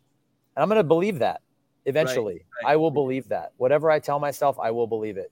Because otherwise, you know, you're gonna you're gonna have like a you know a psychotic episode where you're you're like a split person so you're going to convince yourself of whatever you want it is to convince so just I don't tell myself that it's that hard. I tell myself that I get more people to to interact with, and I'm an extrovert. I love that. I get energy from people. So the fact that I have five gyms and I have to be up at 4:15 or 4:30 five days a week, that's not a hardship. That's just, you know, who, who else gets to do that? I don't know anybody that has five gyms. So no, I don't know. I don't know anyone either. This is a great question.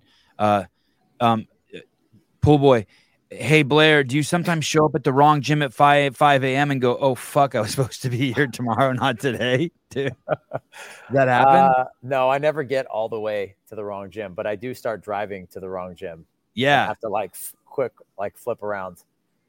So yeah, that's that's that that happens.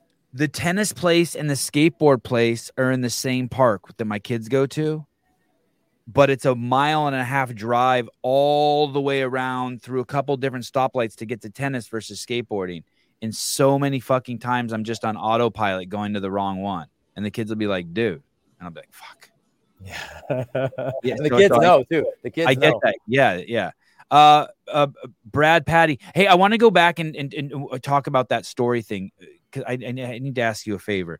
Um, yeah. Brady Pat Patty, um, Sevan Blair single handedly got me. Sevan Blair single handedly got me started doing CrossFit in 2007.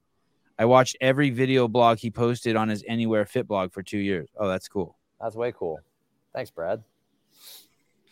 Hey, um, you you don't you, did you even know I had a podcast before I invited you on? Yes. Oh, you did. Okay. Yeah. Did you know it was like this, like people talking and and just all over the place and people chiming in and? Uh, yeah, I mean, I haven't I haven't listened to it a ton. I don't okay. listen to a lot of podcasts because I'm usually uh, I should I should actually because I drive it a fair amount getting to the gyms, but um, I have I have seen you. I'm trying to think of which episodes that I've seen. I Did you know it was live? Did you know it was live? No. Oh, okay. Kind of like cool, that. right? Yeah, yeah I was gonna say I could see I could see that you're I, I um I'm starting to become in tune to guests who are like stimulated by the live and kind of like excited by it. And I just saw you kind of get excited by it. And I like that. I like, like surprising like, oh, this is fun. Yeah. Better better than I thought, right? Better than you thought. Your voice is richer than I thought. Oh, thank you. okay. I have this friend. I don't think uh, he listens to the show. And he's telling himself a story about his kids and I need to tell him to change the story. I didn't realize that until you just explained it to me. He's t- how how am I going to say that to him? Like I would I all the stories I tell myself about my kids are like positive. Right. What a fucking stud. Look at that smile. I can't believe how nice his quads look. Oh my god, he has beautiful eyes. Oh, look at that stroke. Oh, he's so funny. Like I just got all my stories like oh my god look at him sleeping he looks like a little chipmunk. I mean i'm just like i'm oh i can't wait till the podcast is over um uh i can't wait till fucking i get rid of blair so i can go hang out with my kids. Okay Sevi, push that one away. Yeah. what am i how am i going to tell my friend he's he's got some negative stories about one of his kids? Like he's uh resenting him or? It's just not it's just not even a real story. They're just it's it's it, I hear a lot of parents do this. They say, "Oh God, kids are so much trouble." Right. And it's like, dude, I I I cannot let that out of my mouth. Um. And and and and his story about one of his kids is so. At the time, I'm just like, "Hey, I'm glad I'm there, and you can talk to me about it." But now that I'm hearing you say it, I need to be like, it was it was a little much. I need to be like, "Hey, dude, you need to flip the script." Like it's now it's been going on for like a couple months. Yeah. And I mean, and and his kid is a fucking uh, uh a phenom.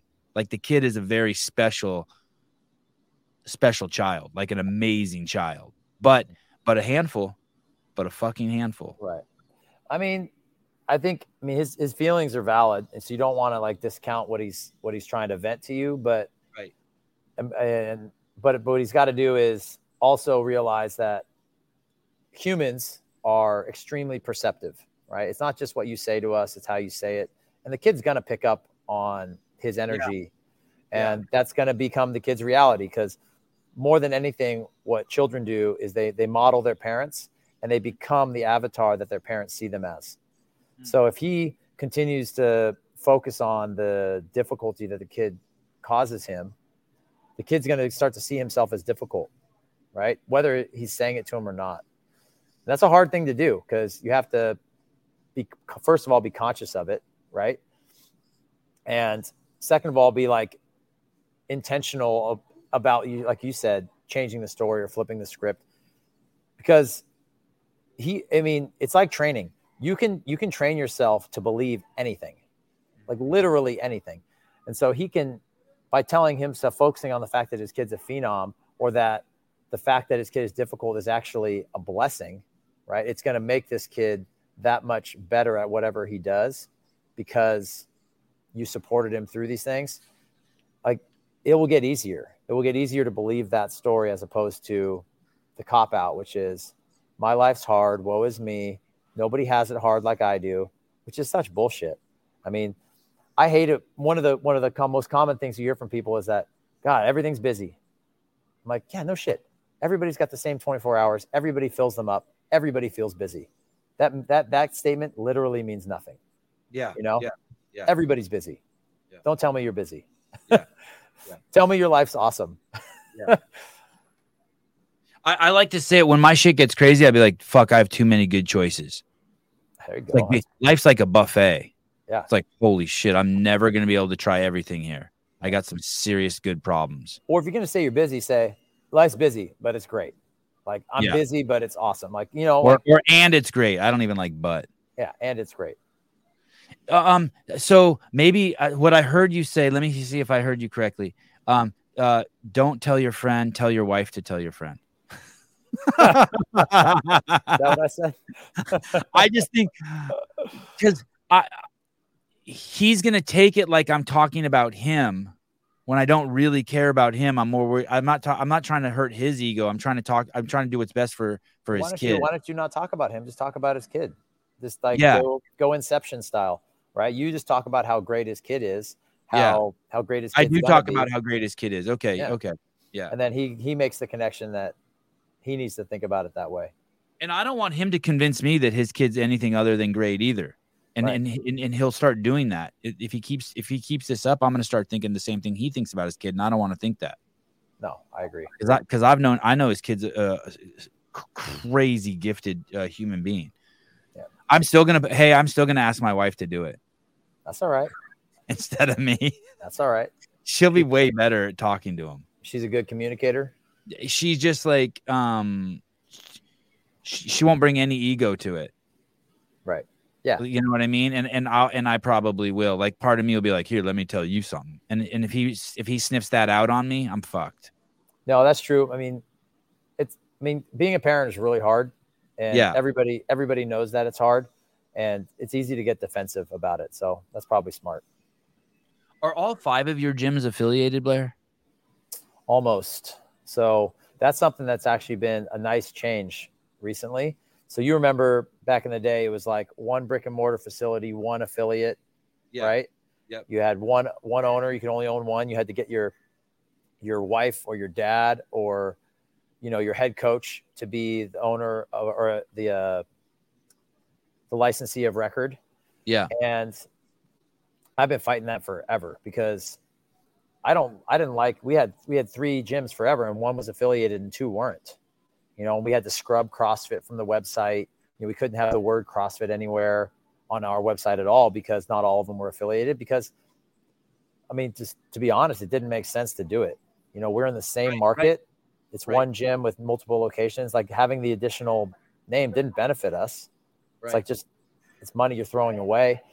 And at that time, you know, Greg's model was very laissez-faire. It was cream rises to the top. We're not gonna we're not gonna put any additional resources into PR or anything like that. Um, so all you were getting was the name. Recently, though, with um, the changes that have been made, there they've softened on that, and so now we are allowed to have the same licensee of record on multiple gyms, which is cool. Do you have to pay more? Like for two gyms, you have to pay double, and three gyms triple. Yeah, you have to pay for every one of them. So so why do that? Why not just have one affiliated? I'm betting Why on I'm betting on CrossFit right now. I Okay. think I think I like what I heard from from Don Faul and You, you met him? You did you go somewhere where he was? Yeah, I went to our West Coast affiliate gathering. He was there. I met him again at uh, at the games this last year, and I believe him. I think he says he wants to grow CrossFit to 30 million participants, and I think I think that's what he wants. I've actually talked to the the chief marketing officer about this because I have a couple ideas how we can do this locally. Who's that? Who's the chief marketing officer? Oh gosh, I was hoping you weren't going to ask me. I just met him one time over Zoom. Is it a boy or a girl? It's a man. Yeah. Is he new? Yes. Oh, okay. Yes. Okay, so sorry. So you met him. So what happened in your conversation with him? You liked what you saw? Yeah, I, I just I feel like they're going to start putting resources towards growing the brand, so that having the name CrossFit will be beneficial. Whereas in the past, it's you know it's been hit or miss.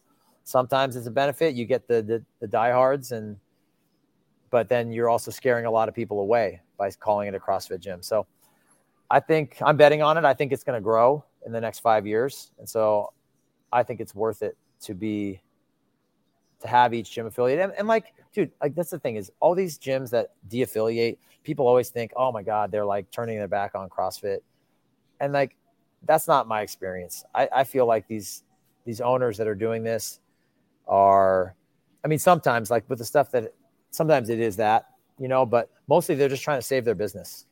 You know what I mean? They're trying to save their business and they're thinking that, hey, that $3,000 I have to pay is not generating me $3,000 worth of clients. Okay. And if I can, if I can get more people in by simple math, it, simple math, no, no moral yeah. decision, no like fuck you, no like I love this, just like hey, what am I getting from it? Right. And most of the most of them, everybody still does CrossFit. That's the thing. The methodology right. is so good, it's like almost undeniable. So they don't stop doing CrossFit as it's defined. You know, like the movements that we know and the the time domains that we know. They just are trying to find a way to get more people in their doors. So right. if they have to trick them into doing CrossFit, they'll trick them because what's more important than loyalty to a brand name is feeding your family and keeping your business open. Right. I mean, all that stuff that I know you've had, that might be the interview that I saw. You had a CrossFit book. What's her name? Chris Cooper. Oh, Emily. Emily. Emily. Uh, yeah, you had Emily on here, and she's man, she's a sharp one, that's for sure. Um, super smart. But when all that stuff went down with Greg and the all Floyd the, 19, the Floyd 19 stuff, yeah, the Floyd 19 stuff, right? Which is so cool that she's coming in here and like showing what he was actually trying to say. I love that. All the gyms that um, de-affiliated, I, I guarantee you that 90% of them didn't do it because they thought Greg was a racist. They did it because all their gym members would have quit if they didn't. Right, right. Well, I know that's true for a lot of the gym owners also who felt like they had to make a statement. Yeah. Because their their members made them feel like they had to. Yeah, I mean, we we we we posted on our our affiliate screen. We posted a, a blacked out screen to show support for for our black members and everybody in the community that felt that what he said was was wrong. We didn't we didn't de-affiliate. You know, I mean, luckily the way the affiliation works is you have a year to like make that decision, and that you know and we never did. But I don't I don't fault the people that did that because if they have if they lost their business, that's a worse that's a worse scenario. You know what I mean? It, so, it was it was uh so you're saying it was uh, from the majority you think it was a financial decision crazy pressure I, you got kids at home you're just trying to figure out a way to keep the lights on and be able to keep shopping but I mean, remember I mean everybody was fighting just to keep the lights on anyways at that time remember right I remember right. dude I remember that time being like like every week it felt like somebody was trying to like close my business. Like every week. It was like either Even some ding dong in the parking lot. Yeah, it was some ding dong in the parking lot. It was a new thing from the governor from Newsom about how you got to close trails and like gyms are the are the enemy. And yeah. then you know Greg comes out and has this this this faux pas, and now everybody hates CrossFit. I'm right. like, dude, like, give me a break. like right, this is hard right. enough as it is when like the economy's good and we got to convince people that CrossFit isn't going to like tear their shoulder off or get grow big traps on all the women. It's like right. I got to deal with this too. Like it was that was a rough, rough stretch, man. And then we had in California we had wildfires like crazy. It was like you couldn't even go outside. Right. That was that was terrible time, man. So yeah, I I I cut those those people that did that a lot of slack, and I think what CrossFit is doing now is they're trying to recapture all those people Mhm. um, and be like, hey, nobody's holding a grudge. We know you're still doing CrossFit. You know you b- believe in the brand. Like, let's work together, work with us. Let's get back so that we can spread this, you know, this this methodology and this community to the most people possible. And we can't do that if all of you guys are staying unaffiliated. You know what I mean? So I'm I'm with that. So I'm I'm I've gotten I think we've gotten four out of the five affiliated. We're trying to do it like spaced out. But yeah, Sure. we're gonna have all five of them as official CrossFit affiliates. and it's not cheap. No, it's not cheap. But it's It- not it's not crazy expensive either. Is So, it three thousand? Yeah. Um, you went to the West Coast event in Portland. No, it was in um Pleasanton. It was back in it was back in like February. Okay, and they've had another one since then that was up in um, Right. Portland, right? The one that was in Pleasanton was kind of un- it was kind of unofficial, right? Was Dave there for that one?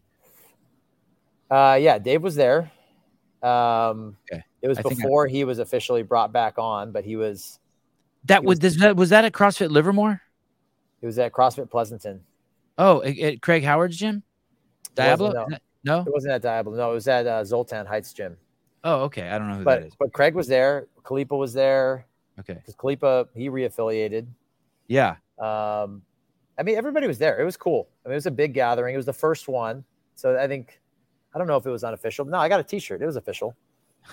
Yeah, Uh, we did a Eaton Beaver. and- I'm excited. That's always weird when a guy named Eaton Beaver is excited. I like excited. do, um, do you do you have a um uh,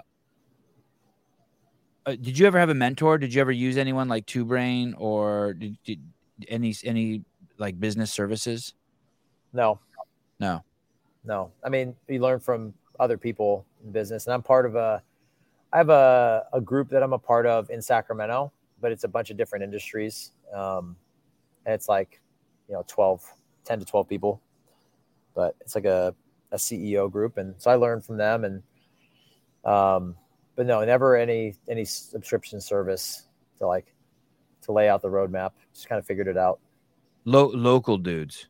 Yeah, local dudes. Um and this um do you have any other irons in the in the fire? Uh three kids, uh a- an event that's growing every year and then um shit uh f- five gyms the affiliates and then also the the travel uh anywhere fit you know tra- tra- once a year travel thing do you have any other irons in the fire Um, we're gonna do another event in Hawaii. We're gonna partner with Hele, the equipment company, and we're gonna try to bring an event like ours to Hawaii. So that'll be in. We're gonna probably do that in February. of this year Yeah, it'll be smaller scale. It's not gonna be like what you came to, but the goal is to grow it so that Hawaii has has something like we have for their athletes to go to, and then hopefully bring in the the higher profile athletes to Uh, why hawaii why not go, go um reno or san diego like reno would be cheap cheaper significantly cheaper yeah but reno can come to sacramento right all right fair all right yeah Shit, Hawaii. That's Baltimore. And you're and are you doing that with um um Alderman? Yeah. Ben too. Wow. Yeah. Are, are you guys are you guys partners on that? The the NorCal Classic? Yep. You known him a long time? Yeah we've known each other yeah about gosh 11 12 years. He's also he's he's one of my best friends as well. So i partner with him for this and we partner for this Sven for the other thing. And um you know it's almost like they're businesses and we run them like businesses. They're their own entities that we pay taxes on and everything. But um i wouldn't want to do it by myself. I really like the opportunity to like share that with people that i love and care about so it makes it better N- nothing in my life ever changed. When I used to go to school, I only went to school for my friends. So I loved going to school to see my friends. And when I worked at CrossFit, nothing ever changed there either. I really liked going to work because my friends were there. I just liked going to work to, to hang out with my friends. And so that's kind of what you've done. But you're you're Yeah. you're working with your friends. You want to go and like and, and see your friends. Uh, which island, Blair? Uh, it's going to be on oahu Oh, that's cool. Shit, that's really cool. A uh, Rambler. Look, already, already, uh, someone's going. Yeah, there we go. yeah, I heard it here um, first on on on Sevan's podcast.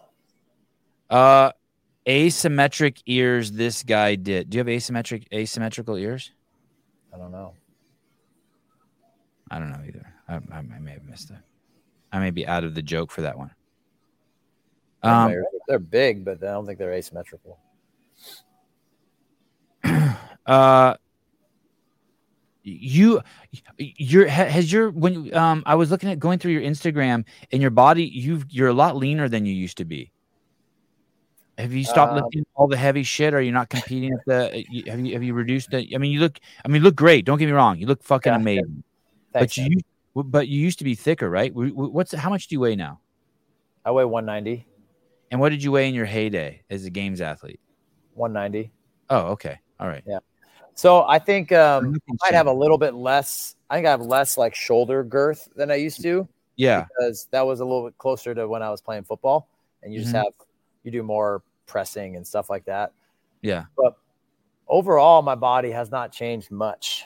Um, but people say that, and I always remind them that all those pictures of me at the games is like mid workout when you're all like pumped up and looking big. Yeah. And obviously people look a lot bigger on uh on camera. Yeah, so, look at this. Look look at this. Let me show you this. Let me show you this. Look at this. Uh where is it? Uh let me show you this picture. Are you on a computer screen or a phone? Computer. Okay, yeah. Wait till you see this. Look at look at this. I'm a tiny little man. Now look at me with a tank top on. Look at me. Yeah. Yeah, okay. right? See? yeah. Just it's last angles. week. It's all angles. Yeah. yeah. Just just a quick snap with the tank top on. Looking I've been good. flexing six minutes straight. Yeah, I see. I think you you rock that hairstyle. That looks good on you. Oh, thank you. Yeah. Thank you. Thank you. The chat now hates you. Everyone used to love you in the chat. Now they hate you. They fucking hate my hair. I wish I could do it.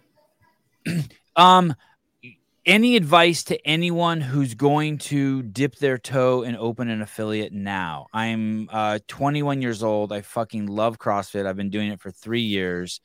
I had games aspirations. Now I'm kind of like thinking I want to open a gym. I have my L1. I've watched every video. Mm-hmm. Uh, I don't, I don't, I don't have a family. Like an idiot, I got a dog. um, yeah. So my advice would be, like I said before, like look at the market as as it stands already. If there's already, you know, ten gyms in a metropolitan area of like whatever a million people, it's not not a huge place. It's probably not a good idea. Or what you should do is try to buy one of the existing ones rather than start from scratch. Hmm. Um, it's always easier to find a location and fill it with bodies that are already converted than it is to like build them one at a time. Um, so that's my first thing is I, like if it were me, I wouldn't, I wouldn't start from scratch. I would try to buy an existing affiliate and then improve it.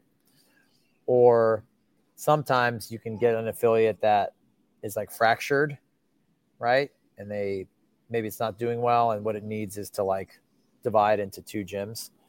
Maybe you can do it that way.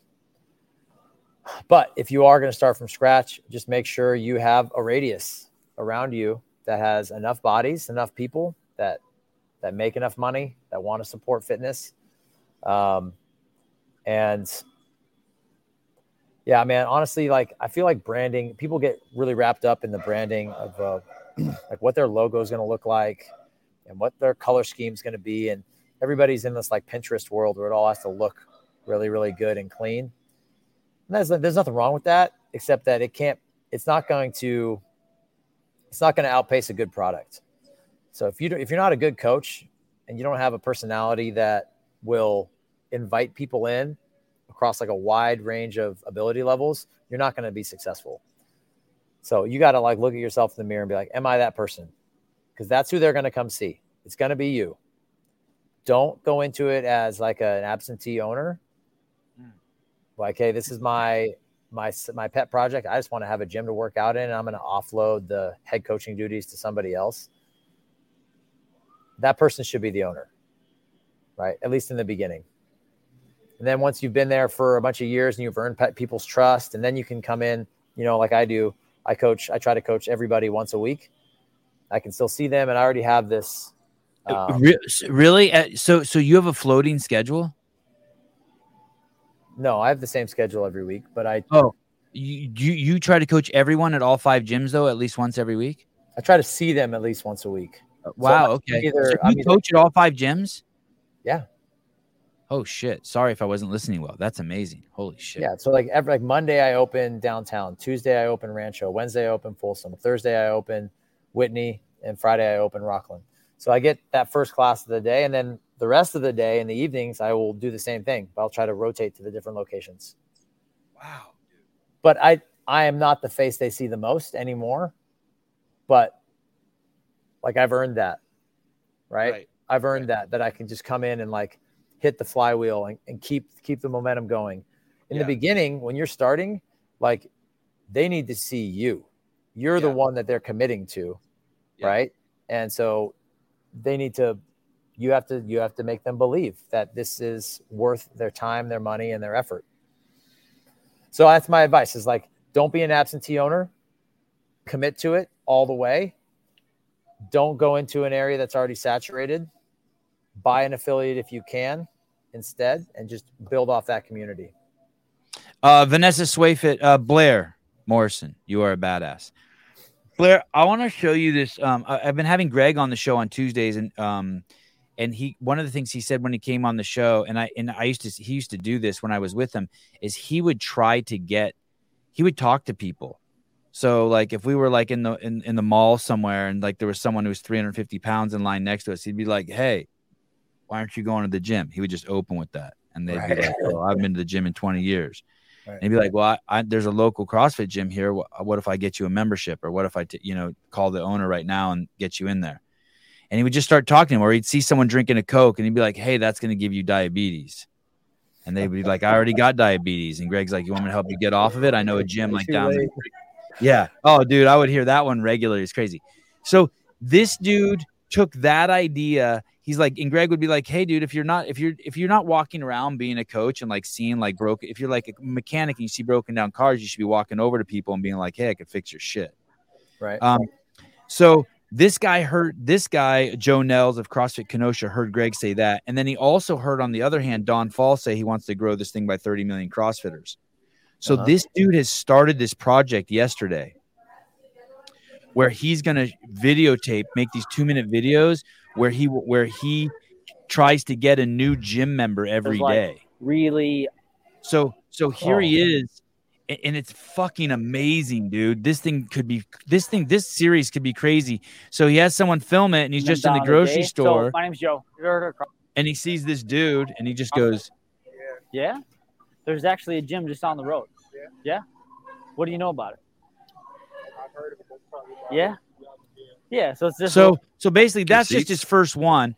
Yeah, but he's gonna start publishing these every day where he's going to just suck it up and go up and talk to people and try to bring people into the gym. That's awesome. Yeah, that's dope, right? Yeah, that's pretty cool, man. I like that. And, and you know what's funny is if people see the camera there, they're more likely to say yes. Oh, that's interesting. You know, he's actually probably got a pretty good chance of uh, bringing people in because they're going to, you know, there's peer pressure of the camera. That's interesting. Right and and then he shows so he got two people that day and then the, the show ends with at 5 30 in the morning it shows one of the guys walking in and what what's cool is is that um it, this it, it kind of has this reality show tiktok instagram feel but instead of like i got you or making fun of someone or someone getting beat up or their shit robbed um right it's like it's speaking directly to our community anyway i just i just loved this um I think this is going to be an inspiration for a lot of CrossFit gym owners. It's pretty cool. It's a cool right? idea. It's, it's ballsy. You have to be out there, and people don't like to talk to strangers. So, right. if you're if you're if you're the face of the business, I mean, you're the one that's got to do it. So that's pretty cool. And someone like you, like you were saying, you're an extrovert. Like you could do that in line when you're at Safeway, the dude in front of you, and be like, "Hey," or even like th- someone has kids and be like, "Hey, we got a CrossFit Kids class. You should bring your kids." Oh yeah, I mean you should hear me talk about it at, at pickup at school. Like every Yeah. parent knows. I mean, I'm wearing my CrossFit stuff every day. They avoid you. They're like, "Oh fuck, here comes Blair." God, put away the put away the wrapper. the candy Do you- wrapper. Do you have a CrossFit Kids class at your gym? Yeah. Yeah. And how's it doing? Uh, we do it mostly for homeschool kids, actually. So like, Oh, like yeah, my so kids. they get yeah, Yeah. they get credit for PE for coming in. Yeah. Um, so yeah, during the school year, that's that's really who it is. In the summertime, we open it up to to more of the the members' kids because they're out of school and they have more time. But it does pretty well. I mean, it's like eight to ten kids, and we also have this one. Man, actually, you'll like this. So we have one at our Rocklin gym. We partnered with the police department for their PAL program, uh-huh. their Police Activities League. And so then for their PAL on Tuesday, Thursday nights, the kids come in and do do CrossFit for free. Are they are they like uh, kids who've been in trouble, like got caught like guns and stealing? No. No, no, no, no. It's more just like kids that are in the community. So they're they're like teenagers. It's like eh, junior high and high school. And so then we have like I mean, we had them in last night. There's like 25 kids in here. So it's Um, pretty cool. My my buddy uh, Travis Bagent, you probably remember him from the CrossFit Games. He did the commentating there, and now Yeah. his son his son is now uh, quarterback for the Chicago Bears. And he told me that if you can not give a kid a cell phone till they're 15, and you and you and you also have a kid doing CrossFit his whole life as a little kid, he'll be 95 percent better than all the other kids at everything. I mean, the cell phone thing, I 100% believe. Like, super anti cell phone. Says the CrossFit gym owner. I fucking love that. Yeah, but I really like that. And then take what Jeremy Kinnick said. Uh, if you can keep your kid outside 80% of the time, there's really nothing else you have to do. And, and, and, and I and I believe that too. I mean, I'm paraphrasing what he's saying, but like my kids flourish outside. Flourish. Yeah. Flourish. Outside kids. Outside kids. No, I mean it's true. I mean, there's a connection to to nature that they that, they, that everybody's everybody's losing. Um, Boys So- are crazy inside. Boys will fuck shit up inside. Right. Outside, they're just like just normal people. Mhm. Hey, it's like it's like bring a bat into your house. It's a fu- Have you ever been in a room and a bat flies in there and there's like six of you like with a bong and you're like, what the fuck? yeah, that's not a Wait. good situation. Yeah. No, we're way too. That's what it's like being in a room with it. Bats do not belong inside. Have you ever been in a room with a bat? Yeah, up at our It- cabin in Lake Almanor, back came in where everybody's like freaking out, trying to like, It's crazy, right? It's just a blur. Yeah. Well, it's like that scene from uh, The Great Outdoors with John Candy. It was just like swinging tennis rackets around. Yeah. Hey, uh, I appreciate you coming on. Um, you're always welcome to come on. I, I, I promise I won't always keep you two hours. If you ever uh, are, uh, want, uh, want to talk about your anywhere fit for ten or fifteen minutes, or your pro your event you're doing in Hawaii, uh, you or or you could send uh, the um, if, if you're Mr. Fantastic, I think of Ben Alderman as the thing from the Fantastic Four. You can always send uh, Ben on the show. I, I love uh, Ben. Uh, you guys are always welcome on the show. Uh, please um, use this podcast as a resource to to push any of your good ideas, dude. Hundred percent. You gonna come out next year for the live stream? I, I would love to. So we're about. Uh, so I don't want to. I don't want to overpromise, but we we did a live stream at Zealous Games, and we we actually pulled it off. But the image was hor. The the the actual.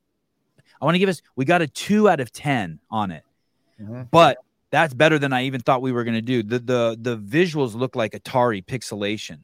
Oh, but we're going to do it now again. Uh, and, but we had a, a ton of people watching. We had over a thousand people watching. It was fucking rad.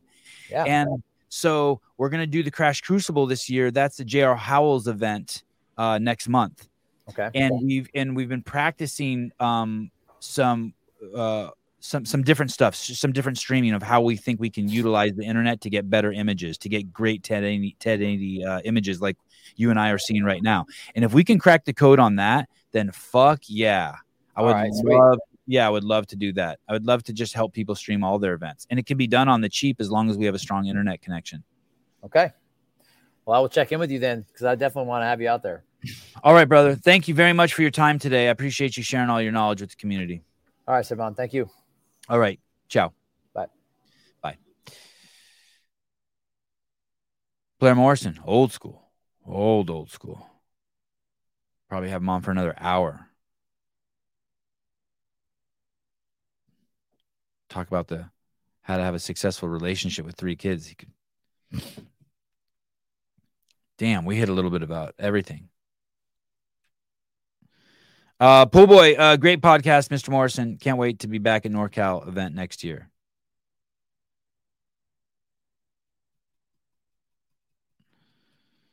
Uh, Anita Dickamy, Sevi, we need a uh, Hiller update show. What you- we do? What for? What do you mean? Well, he was just on yesterday.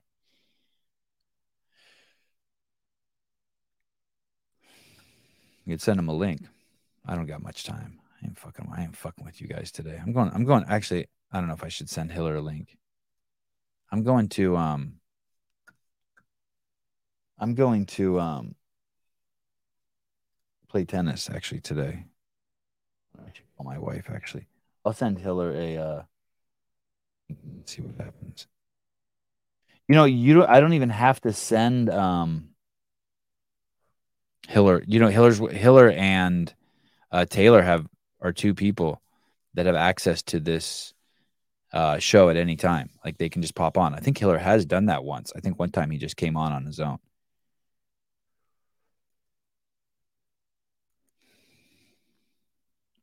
Uh, David, they're not reading my. No one's reading my text messages. How dare you?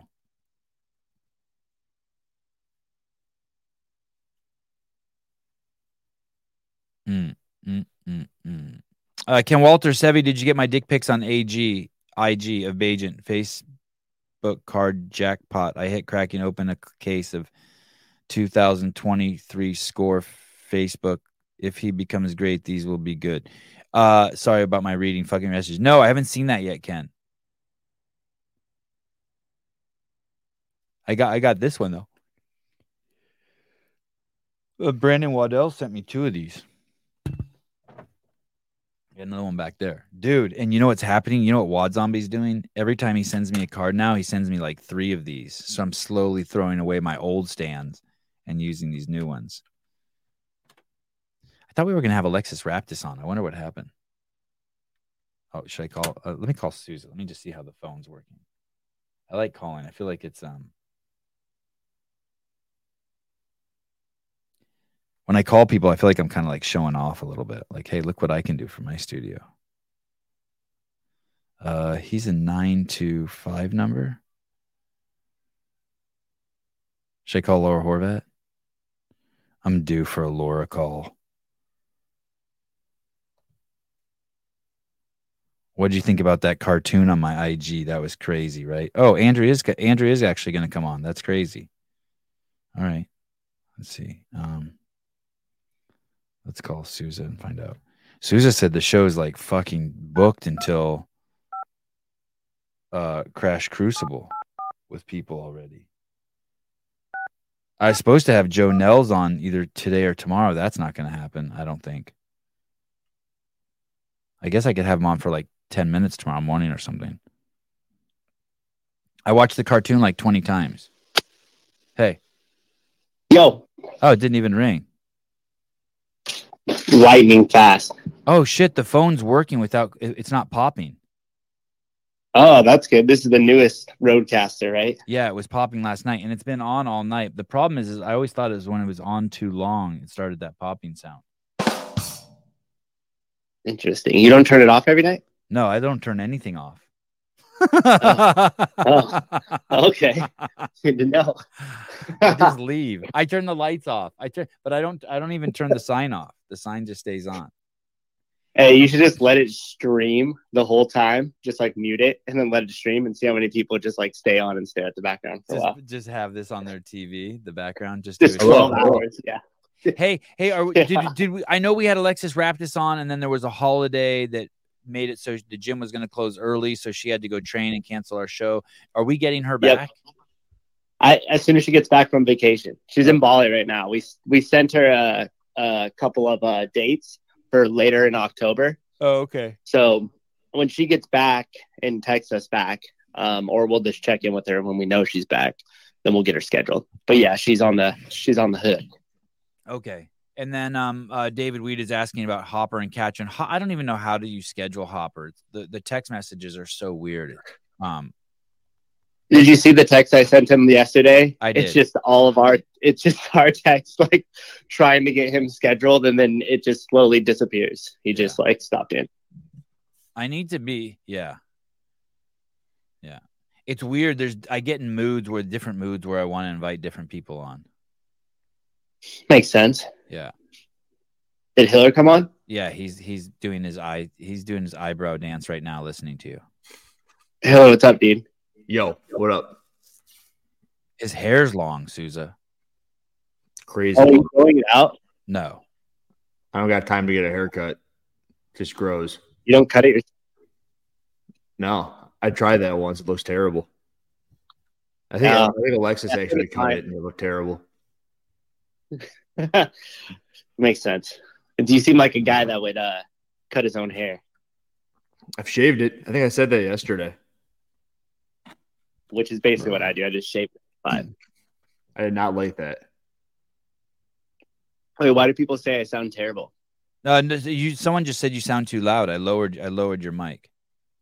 Oh, solid. Okay. I feel like I'm talking at a normal volume here. Yeah, it's probably I I lowered it. Let's see. All right. Hey, thank you. I'll bug you later. Show's killing it. Yep. Thank you. Sponsors killing it. It's all good. Hey, do you think we're gonna get kicked? Do you think we're gonna get kicked off when, when you see this, this shit happen with Russell Brand and just shit like that? I know we're just a, a fucking drop in the bucket. Do you, but do you think that there's an inevitability to us getting tossed off of YouTube? I mean, I'm going to be way more uh, feel fearful when we have um, 10x, 100x the subscribers we do now. Right. Um, but I think we need to be strategic and I think we need to be smart. Okay. You know, like let's not um, let's not rattle the cage if we don't need to. The thing is, is if someone wants to go after us, they can just start digging into our archives. Yeah, I mean, so what are you talking about? Like YouTube censorship or like a coordinated attack? like I've said some crazy shit on here, like um, if you eat fruits and vegetables, nuts and seeds, um, you know, some fruit, uh, no sugar, uh, you could be protected from ninety nine percent of all disease. And now, Yeah, we're and I and I don't believe that anymore. I know that um, Pfizer is the only way. Yes, thank you. Yes, I just I actually just received my dollar. You're a good dude. I don't want to be. I don't want to be held responsible for the dumb shit I used to say before before I don't think- before I don't- before I was rich. I don't think any of that matters from the past. Uh, more so from a coordinated attack standpoint, it does, but not. yeah that's what i mean like 20 people go back and find a spot where like i don't care about if they find out that a- any of the other shit i say You're getting Um, this as well, aren't you? Getting kicked Yeah. off Instagram. This is the Dylan Dennis treatment. oh yeah yeah dude everyone's been getting that one every yesterday so many fucking people got that something weird's happening over there It's not just you. yeah, they're uh, they had a break i don't think that yeah something's happening over there they're doubling down on the censorship. well Look at that. Hey. picture. Flu season, flu You- season, they did- got you. Oh, that's true. Hey, we do need to um uh did you see the the the, the text I sent to our clip guy? Um, yes, yes, I- yes. and I spent I spent Put it 15 Rumble. Yeah, and I spent 15 minutes on Yeah. Rumble this morning trying to look for login information for him. I can't find my login information. I'll keep I guess I can just Google how to find login information on Rumble. Yeah, and I'm sure I probably have it saved uh, somewhere. All the shows are still duplicating over, though, right? Uh yeah, but what's interesting is we are live on there right now and I couldn't find it. Hiller, see if you can find the Sevan podcast live on Rumble now. See what you find. I'm Because I not- know when we we were having issue with it going live simultaneously, but I remember that it was uploading everything. Yeah, I saw something from live. six days ago. So that must be okay, automatically uploading. Yeah, that's the way it was set up. It's just uh, I think we have to do the sh- the stream keeping each time to have it go live at the same time we're actually live. They Yeah, really need you're on live Rumble. I got it. Oh. it's the Oh, first thing that pops up. Oh shit. Okay, good. it'll show ever. Nope. Yeah, there we go. A little Well, insurance policy. watch what I do. Um. Uh, oh, that's nice, Hiller. Watch what I do, Hiller. I'll go to look at if I go to Rumble, and um, look, I'm gonna share screen with you, and I go um, the Sevan podcast search. I don't. I don't. I don't look. It's not even there. And I then if I click it on this, the live first. and then I click here. Oh, there it is. Okay. So if I go to the channel, I can see it. These are the things that remind me that you're 50 years old. Oh shit. I can't find it. Where is it? It's right there, Grandpa. My wife tells me I'm a bad looker. I think that's a guy thing, because I hear that too. God, you're a bad Hey, what- looker. What about that guy that uh, the affiliate owner that's filming filming himself, like essentially just asking people to join his gym in the street? Oh, Joe Nels. Yeah. What about him? Joe, yeah, yeah. Hey, do you think that's gonna that's gonna inspire other people to do exactly Yes. the same thing? Yes. 'Cause Yes. it did, it did for me. I want to do that shit really bad. I just got to find the time, and I need somebody to follow me with the camera and then do all the post production and send it to me ready to post. Hey, but you, the thing is, is you don't even you can just do it without a camera. You can just start just uh, hustling people. oh, So you mean the show? Blair said it would be harder to or easier to do with a camera. I think it'd be easier to do without a camera. Yeah, for sure. But then how am I supposed to get the clout? Well, that's besides the point. No. Come on, you got to do it for the views. Let, son. let me put it this way: I spent the day with Joe the other day, and he's not doing it for the clout. well, I, I can usually pick up on that. that's a mistake. What is he trying to grow his business and and help his community and make everybody healthier? I'd say it's the the, the worldwide community he's trying to help. Hey, um, so someone should someone should steal his idea though and run with it. Yeah, uh, twelve thousand affiliate ownership. Yeah, everyone should be posting those. Where th- that should just become trendy. Everyone should be fucking stealing Joe's Yeah. idea. Even And- like, and if it- and I know you're joking, tongue in cheek about having a camera there, um, but but Yeah. fuck it, do that too. Like, find someone that like. I want to hear more of Uh, the conversation between Jo- um, Joe and the people, and I Yeah, want to and I want to hear people pushing back. I want to see the fails too, so we can laugh at the people who fail. Well, I think more importantly to show it on camera, like joking about the clout piece, right? Like I don't think that's going to be some smash hit on YouTube, but I think it'll just continuously give people the confidence and inspire them to do it on their own. Dude, it could be a is the most smash. Dude, it could be a smash hit on YouTube. It, Yeah, re- it really could. It could be. It could be that there is the right person. I mean, dude, um, uh, Danny Spe- uh, Danny Speegle, uh, Dan- Daniel Brandon walking around trying to get people into uh, a gym would be a fucking smash hit. Hey, what Yeah. keeps CrossFit from reposting something like that? Just reaching out to Joe and saying, "Hey, can we throw this on our account?" That we don't really put much on anyway, nor is the content any good at the moment. Retarded, retarded, and by retarded I mean slow.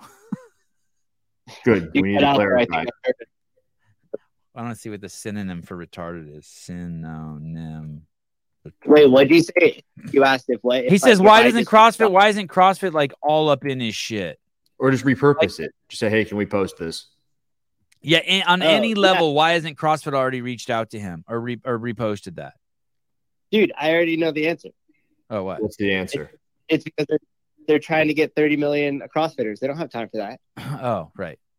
Oh, so so here here's synonyms for here's synonyms for retard: slow, stopped, slacking, obstruct, setback, encumbered, hobbled, hobbled. I'm gonna start using that word hobbled. Impede, Hobbled. inhibit. Yeah, I, I use it like in, in, inhibit. Inhibit? Yeah, that's a good one. Yeah, like like like I, I threw I threw uh, there was water running.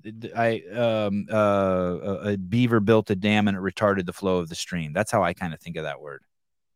Yeah. It's in the original articles too. If you look back 2002, 2003 when they say like uh you know the whole entire mechanics consistency then intensity and they and they talk about if you don't spend the time on mechanics you'll actually retard their progress moving forward in the long term. Wow, wow! It's like I just found yeah. it. Yeah, wow. The word retard is in the CrossFit Journal. That is unacceptable. That is fucking hilarious. You're Oh, kidding. No. Uh, the two No, most common reaching cheats are done by craning the neck to find the ground with the nose early or dropping the belly to find the bottom early. The ideal is to retard, not advance the body's uh, parts from finding bottom. Canceled. All right.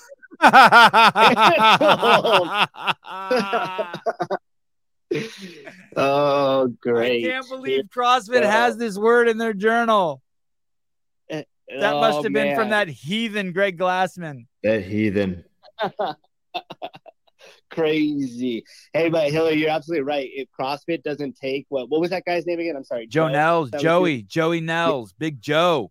Dude, if he it- CrossFit is you're 100 percent right. It should be elevated by CrossFit just off what we are talking about. Like I saw that video and I was like, shit, I want to do that. And I mean, how many other affiliate owners or coaches feel the same way? And here's and if CrossFit elevated it, it would just put that more and more on a pedestal. And hey, and you know what? You nailed it. It doesn't even matter whether he's doing what he's doing is good or bad.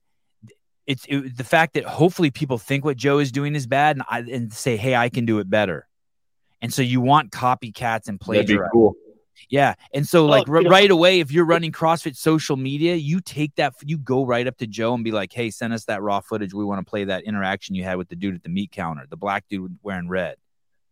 Yeah, and then I would incentivize And him dude, to it checks their DEI box too for the fucking, fucking crazy bigot woke folk they got over there. It's killer, Yeah, dude. I He's mean- crushing it. And then on top of that, go go follow up with them after day 30 and just say, hey, what'd you learn? Because regardless, like I, I saw a couple people were saying, like, oh, well, let's see how many of those clients stick around. I don't know if that's necessarily even the point. Like, I mean, it is for him as a business owner, right? You always want to get more more clients, help him out, and have him members of your gym.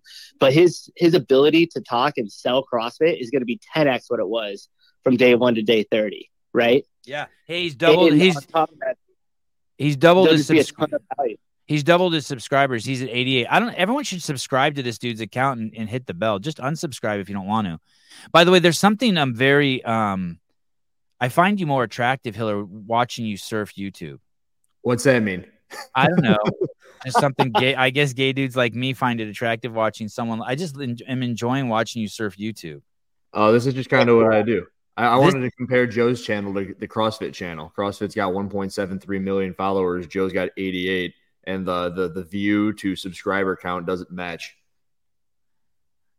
Wow. Wow. Joe's got 88 subscribers and 500 views. CrossFit's got 1.73 million, and a video with Bosman gets a thousand views. It's not good. And that video's only got 500 views. Shit, I hope that video eventually makes 50,000. Dude, that's crazy though. 562 views for an account that only has 88 subscribers. That's pretty crazy. Yeah, yeah. Yeah, that's awesome. Uh, Miss Ridow, Elise Carr Ridow. Uh, Sevan, Andrew, Matthew, I subscribed right away. What's the harm in subscribing and helping someone out? Well, n- not only helping them out, don't you want to see this journey? If they're only two minute videos, this is going to be fucking good. Yeah. This first one and I think the second one too. I talked to the her name's Jess. She was editing it. Took her I don't know ten hours to make it, and I and she'd never edited something before. It's her first time on Final Cut, so I thought it looked great for her first time. Yeah. For some reason, I thought, Hiller, were you there when he filmed that? Why did I think that you were there? I was there for his third day, where he's walking oh, around Oh, on the street with the sign of the shirt off. Okay, okay. I thought so. I thought I heard He, you. he was recapping the second day with me when I was there, and he was preparing to go out on day three. That's awesome. Hey, did you find out how many people that he talked to showed up? I find out. Uh, I think he's got people scheduled for next week, but he's he's got one of three, and the two others are scheduled to come in the future. Dude, that's awesome. Hey, do you do you know did he change anything program wise? Like, is he like putting him through some sort of on ramp, or did he adjust the programming to make it more user friendly? He does not uh, have an on ramp, and I agree with that. yeah, we didn't have one for, for a long time. We do So now. giving him a free week, and he's throwing him into the fire with either himself or his coaches because he believes in himself and his coaches to scale depending on where they're at in life. And I think that that's awesome. Yeah, no, totally. That works great until you start getting class sizes of 16 and 20. Janelle, The coaches. Janelle Winston, I was sharing the shit out of Joe Nels yesterday to my 30 followers. Awesome. Uh, you not only have a flat stomach, but you have a good heart, big heart, Janelle. Oh my goodness. Uh, Anita Dickamy, is it gay if I Googled Hunter naked yesterday? Uh, yes. no. At least gay, question. gay, Did you curi- find gay curious, gay curious. Find anything. He gave us the Google words how to find them. I, I, I meant to do it. I forgot to. Wanna- Hunter. I'm curious the size of his uh the girth of his meat stick. I'm looking it up Oh, right now. We'll see if he, let's see if I can find him naked on Google. Turn off safe search. Don't, Uh, don't Pool flip over Boy- to my browser. Pool boy, uh okay. Pool boy, he should bite the bullet and just be like, I'll offer three free on ramp one on ones and a free week trial at the gym. You found his dom? No, Should I pull it up? It's not. He's not. Uh, he's he's naked in that one. Do not. How- how do oh, I- Oh, here I, I got an idea. I got an idea. There. All right. oh shit! Hey, I gotta go. I'll talk to you later. Okay. C- Bye. call back in if you want to talk about Hunter's penis. There we go. This is a great. I- That's Hunter, right? All right. There, there's no dicks on this screen. All right. You ready for this? Are you sure? Sure. I'm positive. And even if it were, it's Hunter's. So entire screen. Here. This is the only way I figure out how to do it. Look at that. That's a good picture. Oh wow, that is him. Wow. That's him. Cool, Wow. right? Yeah. And that's okay. That's PG. Yeah. None of those other pictures have dicks in them? There's one of the dick. I. I Oh, I do see. Oh shit, there was a penis on there. No, there wasn't. Look, there's nudes of your wife. We yeah, shit. No, those are the ones I made today. Look at this. Remember this guy? Where's he been? Oh yeah, how's he doing? I don't know. but I just thought about him. Uh, CF Media. Jason CF Media. How's he, when's his last post? Oh, a month ago. Okay, Month he's ago. done. He retired. You retired? I guess. 3.8 thousand though. I like this guy. I liked him a lot. Me too. I like them too. Hey, he just needed one or two tweaks to go big. Jason? Yeah, Like and, and he probably he didn't realize how much he could get away with with that accent. I don't think English people realize what they could get away with. Like he needed to like throw in like something just a little more edgy. it's kind of like what Pedro's doing. Yeah, I think. Yeah, yeah, yeah. How's how's the uh, Lone Ranger doing? Oh, the Lone Ranger show. How are they? Do they? I, I check their channel pretty frequently. They're doing okay. They're riding the um the location train. Yeah, I don't think I like that. Uh, location talk. Wasn't I telling you that I don't like that? Yeah, like you could give two fucks about where the games are. Right. And it's just an easy way to talk about something that I don't know. It, the- it, you moved. Um, I will say, well, well, I think we'll talk about it a little bit tonight on the CrossFit Games Update show. It'll just be part of the show. But you know, Tyson Bagent's coming on tonight. I didn't. Yeah, that's cool, right? No way. That's awesome. yeah, What's I'm that pretty- going to look like? You just bring him on for 15 minutes. Tr- ask. I'm gonna just like throw him softball questions. Nothing crazy. Like I'm not gonna be like, dude, is your did your defensive coordinator get raided by the FBI? Like I'm yeah, I don't think we should do that. No. Um, like, so what's it what's it like uh, showing up to the stadium? What's it like leaving the stadium? When you suit up, like do you get excited like is that you're gonna play? What are the chances you are gonna play? Like that's probably the craziest questions I'll ask him. You know I what I mean? you the other day that Nathan Peterman got released. Yeah, yeah. Now he's the number two. Yeah. And I also told you Justin Fields sucks balls. Yeah, like I can't say like what Sean Lenderman's saying. I can't be like, "Hey Tyson, I heard Justin Fields fucking only won You want something? You want something right here? 27 games." I'm like, like I'm not saying that. My favorite quarterback of all time is Michael Vick. Well, one more one more thing before you say this. Uh, Okay. Clydesdale Media, Scott Schweitzer, Tyson's in the middle of a dumpster fire. Yeah, and that's I'm gonna avoid. Um, as a at Clydesdale, as a Bears fan, Tyson's the only good thing going on there. Yeah, I'm gonna avoid that. But I mean, I, we can say it now. But when he comes on the show, I'm just I'm gonna just ask like questions I want to know about. What's it like? Um, what's it like? Okay, go ahead. What, what were you gonna say? Back when I played video games, I'd use that guy all the time. Michael Vick, quarterback for the Falcons and quarterback for then the Eagles. He got in some t- trouble for dogfighting, pit bulls, whatever. But the Bears drafted this guy named Justin Fields, the current quarterback. And I was super pumped about him because he was fast. And he was he was a, a specimen of a character who is they they kind of jumped up in the draft to go get him. And I watched a couple Bears games, and I immediately hated the dude. And Why? everyone, every one of my buddies told me that I was racist for hating him because he was black. And I go, no, dude. I what, what are you talking about? Every time he gets sacked, he makes this face, and it's like this pouty face. And, and, and there's just something about it. It's like he he thinks everybody is not doing their job as well as they could be. This is my opinion on Justin Fields. By the way, Well, I saw him. Saw I saw a press conference yesterday when they asked what's wrong, and he blamed one of the coaches. That wasn't two years later, or maybe Yeah. something like that. But this entire time, I just go, this guy sucks. And it's it's ty- it's typical sports talk, right? And you get back and forth. like, How dare you? He's our guy. He's our said You quarterback. don't like him because he's you're racist or douchebag. And it always goes to that. It always They're goes racist. They're down to your- And I go, no, dude. I hate that when you get sacked, he looks around at his teammates and he pouts. Like, "You- all right, you got sacked. And then and then everyone goes, no, it's the offensive line, it's the coaches. And I go, this dude holds onto the ball for freaking ever. And two years later, they're finally talking about how the fact that he just sits there with the ball, doesn't know where to throw it, everyone's wide open, and then he gets sacked. Yeah, I, I don't know much about football, but they keep saying he doesn't see that he's not reading the field. Yeah, he can't. So I'm pretty pumped for Tyson because I think that everyone's gonna he, he's gonna get the bench pretty soon. Game four, he's coming in. Tyson. That's just my take as a Chicago guy who actually watched quite a bit of Bears football. Uh, asymmetric ears. Uh, besides, uh, the Bears could be tanking for Caleb Williams at number one, which would be really bad for Tyson. I don't even know what that means. That must be another quarterback or something. That's probably the quarterback for next year. The number Hey, there isn't a bit. Here's the thing. You're wrong. I don't know what you're saying here, but there isn't a better quarterback than Tyson. Listen, everywhere he's been, he's been the fucking greatest he's ever been. And you could be like, well, he's only been D2. Well, fine. But everywhere he's ever been, he's been the greatest that is and ever was.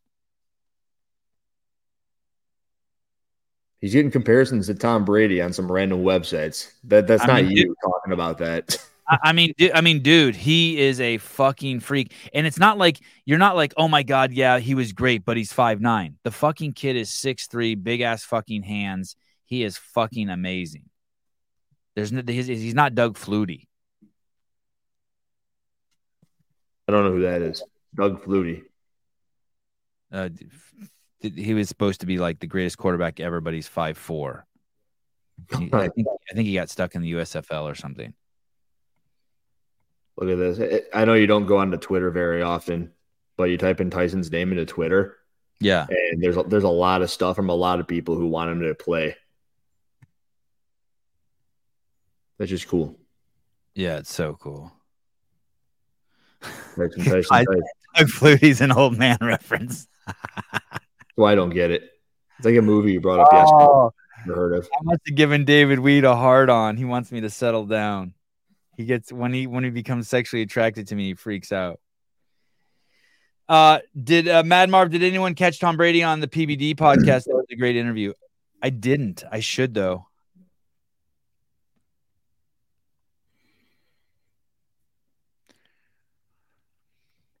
Tom Brady's gonna go play football again. He's gonna go play on the Jets now that Aaron Rodgers is out. That's another thing that's pretty crazy. Did there was someone who tweeted the fact that he was gonna tear his Achilles tendon on Monday Night Football, and then he did it a couple hours later. Aaron Rodgers. hmm Someone predicted it Is to that a it? Will that be the end weird. of his career? Will that be the end of his career? I mean, he's 39. That's that's pretty tough. The other day, Dave was talking about Castro on his YouTube station, one of those weekend reviews, Achilles tendons from playing horse or knockout, that game he likes to Yeah, play. yeah. And he goes, I take it much easier now because I don't want to blow up my Achilles. Yes, yeah. Uh, so many that yeah. But Three that's tough to come back from. That's a three people. I'm just seeing if I can pull up this Hail Mary of Doug Flutie. Nah, I'm not fucking waiting for this ad. Sorry. yeah, yeah, Mike BPC for the Achilles. That would help. So I'm taking what am I taking? Oh, so I, I took my um um today I'm fasting again today and I took my um just black coffee today. And I took my peptides this morning. God, All I of s- uh, all of them. You slept like a baby. Four different kinds. Uh, yeah, I slept like a baby last night, and, and I and I hope that I sleep like a baby again tonight. I'm taking Because the, you didn't take them all before bed the again. two, I'm taking the two brain stimulant ones. I'm taking the TB 500. You said NAD and B BDF. BDN. I just put up a video with Alexis and her daily peptide regimen. Oh, that's cool. I, I thought you put up a video that said, showed Matt Fraser. Oh, That was not- uh, that's on Instagram. so you're oh, doing yeah. this guy, CJC. Yeah, I don't want to talk about that. I don't want to talk about that one. No. No, talk about the other ones. I don't want anyone to know I'm taking that one. Okay. That's the one that uh I'm taking that NAD plus, that NADBDNF down there on the bottom, and the TB 500. oh, you taking the mix? This guy? Yeah. I don't even know if I should be taking all, but I'm taking all of them though. I'd probably do it, doubling down. I'm probably doubling down on one that I shouldn't be doubling down on one now that I think about it. How do you feel? Do you feel like you have enhanced Hey. cognitive function? only with only two I'm telling you, dude, yesterday I was just fucking laid there in bed like I was just fucking on alert. Look at this long term memory. That's good. Now you're gonna know where to find things because you're getting old. I, I can't find it on Rumble. Can't find it. Who, Just who recommended these to you? I, um Was it uh, uh, Malayo? yes, yes. I didn't even ask for them. They just came in the mail. It's just like it's just just came in the mail. I mean, you're a you're a podcaster, so it makes some sense. Um I'm guessing that's the route he went. um uh Shannon Madera sent me podium. Cool. Did you try it? No, I, I I surrounded it by Swolverine and let the Swolverine containers whoop its ass. What'd she send you? Um, um, stuff you're supposed to drink Wait. to rehydrate. Like a protein? Oh, No, no, no, no. It's a um, it, it, it- it's it's cool. I, I'm I'm fucking so thankful she sent it. I've had one podium product, and it was the Miami hydration, like a salt. Yeah, it's it a was- hydration. Yeah, it's a it's a salt. You're gonna have to let me know how that is because the Miami version that I had there was terrible. Oh, And of course, I'm comparing it to the LMNT, or people call it Element, which Yeah. is just a salt packet. But that tastes delicious. And if they're doing the same thing, I take the LMNT. I want to sell something. I want to have my own product. You should sell like a I want to sell something I drink when I fast. I want to sell a salt, a salt, potassium, magnesium drink that I drink when I fast, hot. salt, potassium, magnesium. Is that what's in that? Yeah, Yeah. I don't know if it'll work. Yeah, that. Your butthole. There you Can you write my name? Do you have a sharpie there? Can you write my name on that? Yeah, I do. I'm on it. That's what I do. Um, the Swolverine stuff that they sent me, the hydration. I put some of that in a um cup of hot water and drink that at night before I go to bed. Dude, where, where can I buy some of this? yeah. I The CEO that. product is fantastic. I hate that color. The green, that weird green, or the Hey, and, and mine would be multi-purposed. You could also put it. You could drink it. You could put it into a um. Uh, you could salt a glass with it for margaritas. So it's a double. Oh, oh, that's Yeah. cool. Yeah, motherfucker. Yeah. You see that? What- One of my favorite shows you did was during semifinals, maybe not this year, but last year. And you're sitting outside, I think, with Greg, and Dave walks up and you've got a margarita the whole time. It was pretty funny. I don't know. You remember that? No, it was a long time ago. it was one of the first shows that you weren't on yourself, but you didn't. You you were still there. You were just at Greg's. I think you were at. Oh yeah, yeah, yeah, yeah, yeah, yeah, yeah. Wow, that's right. I was just sitting in a chair there. Were we friends then? I think I was on the show. Oh, but it was it was a while ago. It was during semifinals where it, it just a madness amount of shows where there's eight a weekend or something. Uh, Sebi should sell a phone where the only button is cops. God, I wish I I fucking hate that reputation as being someone who calls the cops. I don't. I'm not. I'm not. You that calling the cops right now? Yes. I hate being that guy with the reputation. Hey, uh, this guy came to Astro. Leave a message. Uh, Did Haley just ignore you? Um. Uh. Oh. I Uh, really yeah. liked the show with Hunter yesterday. No. Just what you know. God, the numbers were huge. He, he has so much range. I like that about him. Meaning we can talk about anything. Oh yeah, and you can go deep on it. Books, politics, penises, vagina, uh, global warming, climate change, And I like that he opened up a little bit about his new spirituality. sponsor Puma and how he's not used to having that sort of a, a- an oversight. So now he's kind of like thinking, "Oh, what did I just say?" Yeah. Most people don't say anything because they're afraid of that. Right. He's saying it in hindsight. God, he's the least afraid. That he's the least afraid. He's got pictures of himself naked on freaking Google, man. Hey, I want to show I want to show you uh this um yeah, and instead of running away from him, he just knows, he just embraces it, right? Right.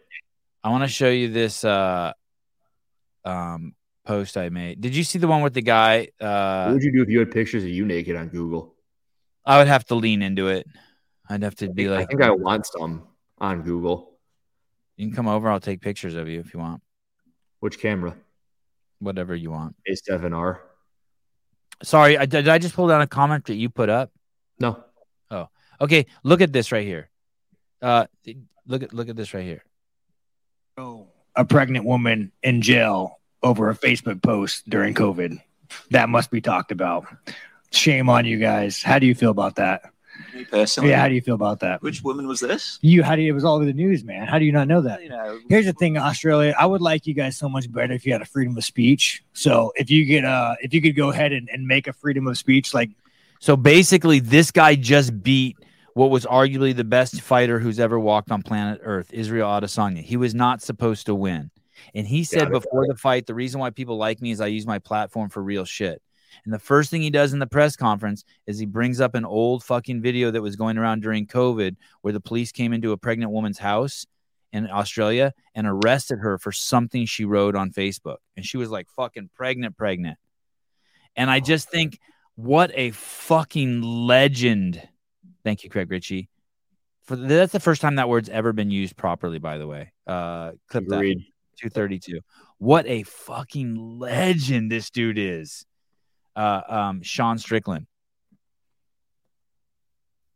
Yeah, man. That's Sean cool. 2024, right? I mean, what a like fuck you. And he loves Australia. And hey, you know what what's crazy is the crowd it was like a Rocky movie. When he won, the crowd was happy for him, even though he won in Australia. They went fucking nuts. Israel Adesanya. He's from Australia. Well, I mean, he he I know he's taking steroids. That's all I know. yeah.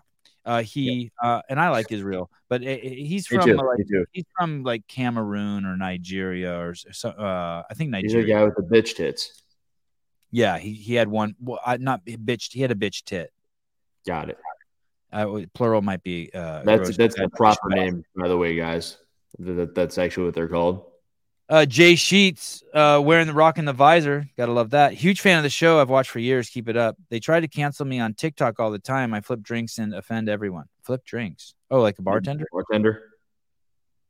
Send me a link in my DMs. Uh, Strickland's the man. Yeah, what a stud, right? Oh shit, David Weed, the gay bender is not the greatest fire, fighter ever, moron, dude. Is that who that guy that that guy you're just talking about? Yeah, the last style bender, dude. He is fucking special. He is special. And thanks for the money, Mr. Sheets. The game. I'm a. McGregor fan. Yeah, McGregor's great. It's too bad he was so short lived. He he had the uh too much money. Yeah. Too much money syndrome. All right. I want to go play tennis by 10 a.m. That's going to be hard. I looked at my phone. I said a link. Was there anything you wanted to talk about in particular, or just hang out? Oh, someone said, um, uh, bring the Batman on. Oh, okay. They said you need a Batman review show. Oh, we need Gary updates. Okay, we'll have Gary on too. I'll send Gary a link. Magnus, fuck no. As long as you, oh, shit. you should have Gary on with Taylor. That would be nuts. Wow. Okay. Wouldn't that be a show? yes, I'll do that. I'll do that. Oh, dude, a great idea. I love Taylor. Taylor's great. They they showed it pretty well yesterday, right? Um, With Kiefer Lamy. Kiefer, I like him a lot. oh, I haven't had Kiefer on. Kiefer's the the Justin Cotler dude. He is one of the yeah. I think he's in the same. Why did you bring him up? Sorry, I was reading something. He was on the show yesterday with Jr. and Taylor. Oh, oh, he was. Yeah, Wow, which is cool. shit. They were they were Yeah. talking about the Wodapalooza qualifier. They Kiefer's dating Kira, Kyra. A Milligan. Yeah, Oh, she was on the Mayhem team. I think she's scheduled too. Oh, cool. I don't know. There's I two. Wonder if it'll be another situation.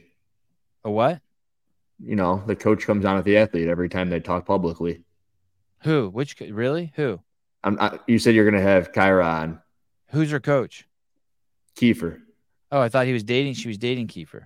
Oh, I want to say it's both, but I can't oh. say that positively. No, girls don't do that. Girls don't bring on their coaches. Hey, Neither do guys generally. hey, you think Laura Horvath's seen this? Yes. You do? Yes. God, I would. Loved it. Fucking- Uh, she and I bet she wants to know why shaking she's fucking cold call your ass. she wants to know why what? why she's ethnic. why she lays the. She Look at her. the dark- She's an And also, like, that ponytail is wicked. It kind of looks like her head's on a stick. I just Dude, realized that. so good. The ponytail is so good. This guy made it Gee Hash, and he doesn't even have a fucking Instagram account. no, no, no, incorrect. He has an Instagram, just no posts. I just followed Alan Kest- Kestenbaum. Burpees. Burpee, burpee man. You don't know who this is? Hillerfit oh? 8.0? I have no idea. Click on it, could you? Yeah. They've been, they've been posting, I think. Yep, there you go. Wow. Follow that.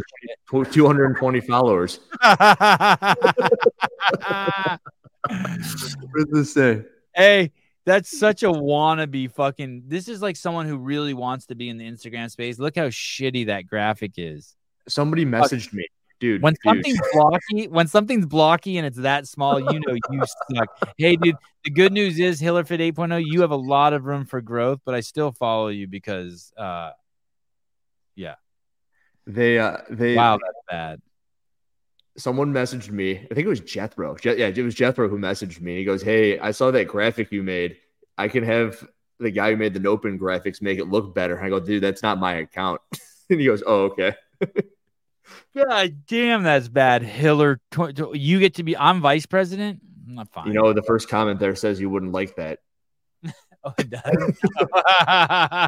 Yeah, I'm I'm cool with being vice president too. I'm cool too. Well, I'm fine with it too. I I, I don't I'm want cool with it either way. you be president. I just like that there's someone running a a false Instagram account. I think it's cool. If it gets that far, we're in danger. Yes. Um. Uh. Cave Dastro. Uh, Kyra and Kiefer are dating, and he is her coach. Is is Cave Dastro a, li- a reliable source? I think so. Because I, th- I think we can go with this one too. Clydesdale Media. Oh both. yeah, yeah. Sorry, yeah, yeah, yeah. For a real person, he is both. I like them both though. Cave Dastro's been getting love for the name right and left on the show. Uh, Thumb is not a dirt bag. Not even close, dude. That could be a good thing. But oh, I don't think of it as a good thing. All right. Oh shit, Guy Medeiros. Interesting. And there's a picture of the Rock. he came back and did like a WWF or WWE fight. It was pretty cool. He did Yeah. recently. Yeah. I heard he was trying to get canceled, so everyone's thinking that he went back. Here we go. Here we go. I got something for you. Okay. Dirtbag. A person who is committed to a given, usually extreme lifestyle to the point of abandoning empowerment and other societal norms in order to pursue said lifestyle. Dirtbags can be distinguished from hippies by the fact that dirtbags have a specific reason for their living communally and generally non hygienically. Dirtbags are seeking to spend all of their moments pursuing their lifestyle. That sounds more like like uh like a hybrid, maybe between you and Taylor. Yeah, I feel more. I, then maybe I'm a dirtbag. But it didn't have a bad undertone to it, did it? No, I don't think so. Uh, Ken That's what I was- Walters' thumb has been pretty grumpy and hating on everyone recently. Well, maybe they deserve it. You ever think about that? Hiller doesn't check his a cave Dastro. Hiller still won't check my Instagram DMs, dude. He's not a DMs guy, I've I think I've responded to him actually. Which is a shame because you know that there's a lot of dirt in Hiller's DMs. You know how much dirt there. it- Well, it's probably lost now forever. Oh. But God, people must send him the craziest shit. This says please show this one to Sevan. The comments in particular. They're playing pickleball. Who is it? Uh oh. Should I send it? Should- It's a Valley Fit and Amy Udick. The comments say comments are all over the place. T takes deep breaths, answers. Uh oh. Is she a Is she No. a CrossFitter? Oh Pickleball. no, I see. It, I it see looks like she's on the spectrum. I don't know. Oh.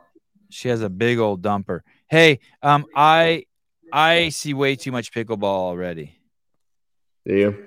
Yeah, fucking. But yeah, Cave Dastro sent me this, and he says I don't respond. It says Hiller, and I said yo, and then I get a Oh. picture of this pickleball thing. So I told him. Oh, oh shit, he fucked you up, Dastro. I'm gonna send him a bad emoji. And the thing, the reason I don't respond as much is because in order for me to be on Instagram, I have to be on my iPad because I don't know the login to my banned Instagram account, and I can't log out of it on here. So if I log out of it, I'm super dead, Let me see your iPad again. That's cute. right? Wow. Got this little pen holder thing. I can draw with it. It's actually neat. Do you use a pencil? It's got a Spider-Man background thing. It's a web. Yeah, I do think I got use it for that 15 pencil? Yeah. I've, I've done videos in the past where I draw graphics and then I overlay it over the video.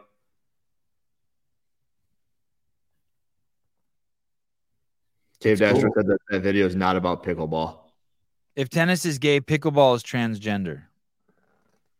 I like pickleball. I've got a pickleball racket up here. Someone from the show sent it to me.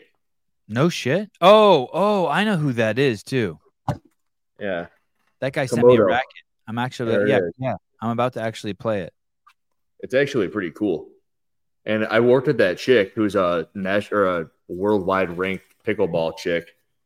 She moved to California, Have you played but she said it's a pretty huh? Have you played pickleball? Oh yeah, I like it. Oh. I'm I'm not good, but it's really fun. It's one of those. It's like ping pong. You know, there's a ping pong table, and everyone kind of sucks. Do you think you could beat Danny Speegle at it? I guarantee you, I could beat Speegle at it. All right. Uh, ladies and gentlemen, today, this evening, 6 6 p.m., Tyson Bagent will be on the CrossFit Games Update Show. Hiller, thanks for joining me. Yeah, thanks. Bye bye.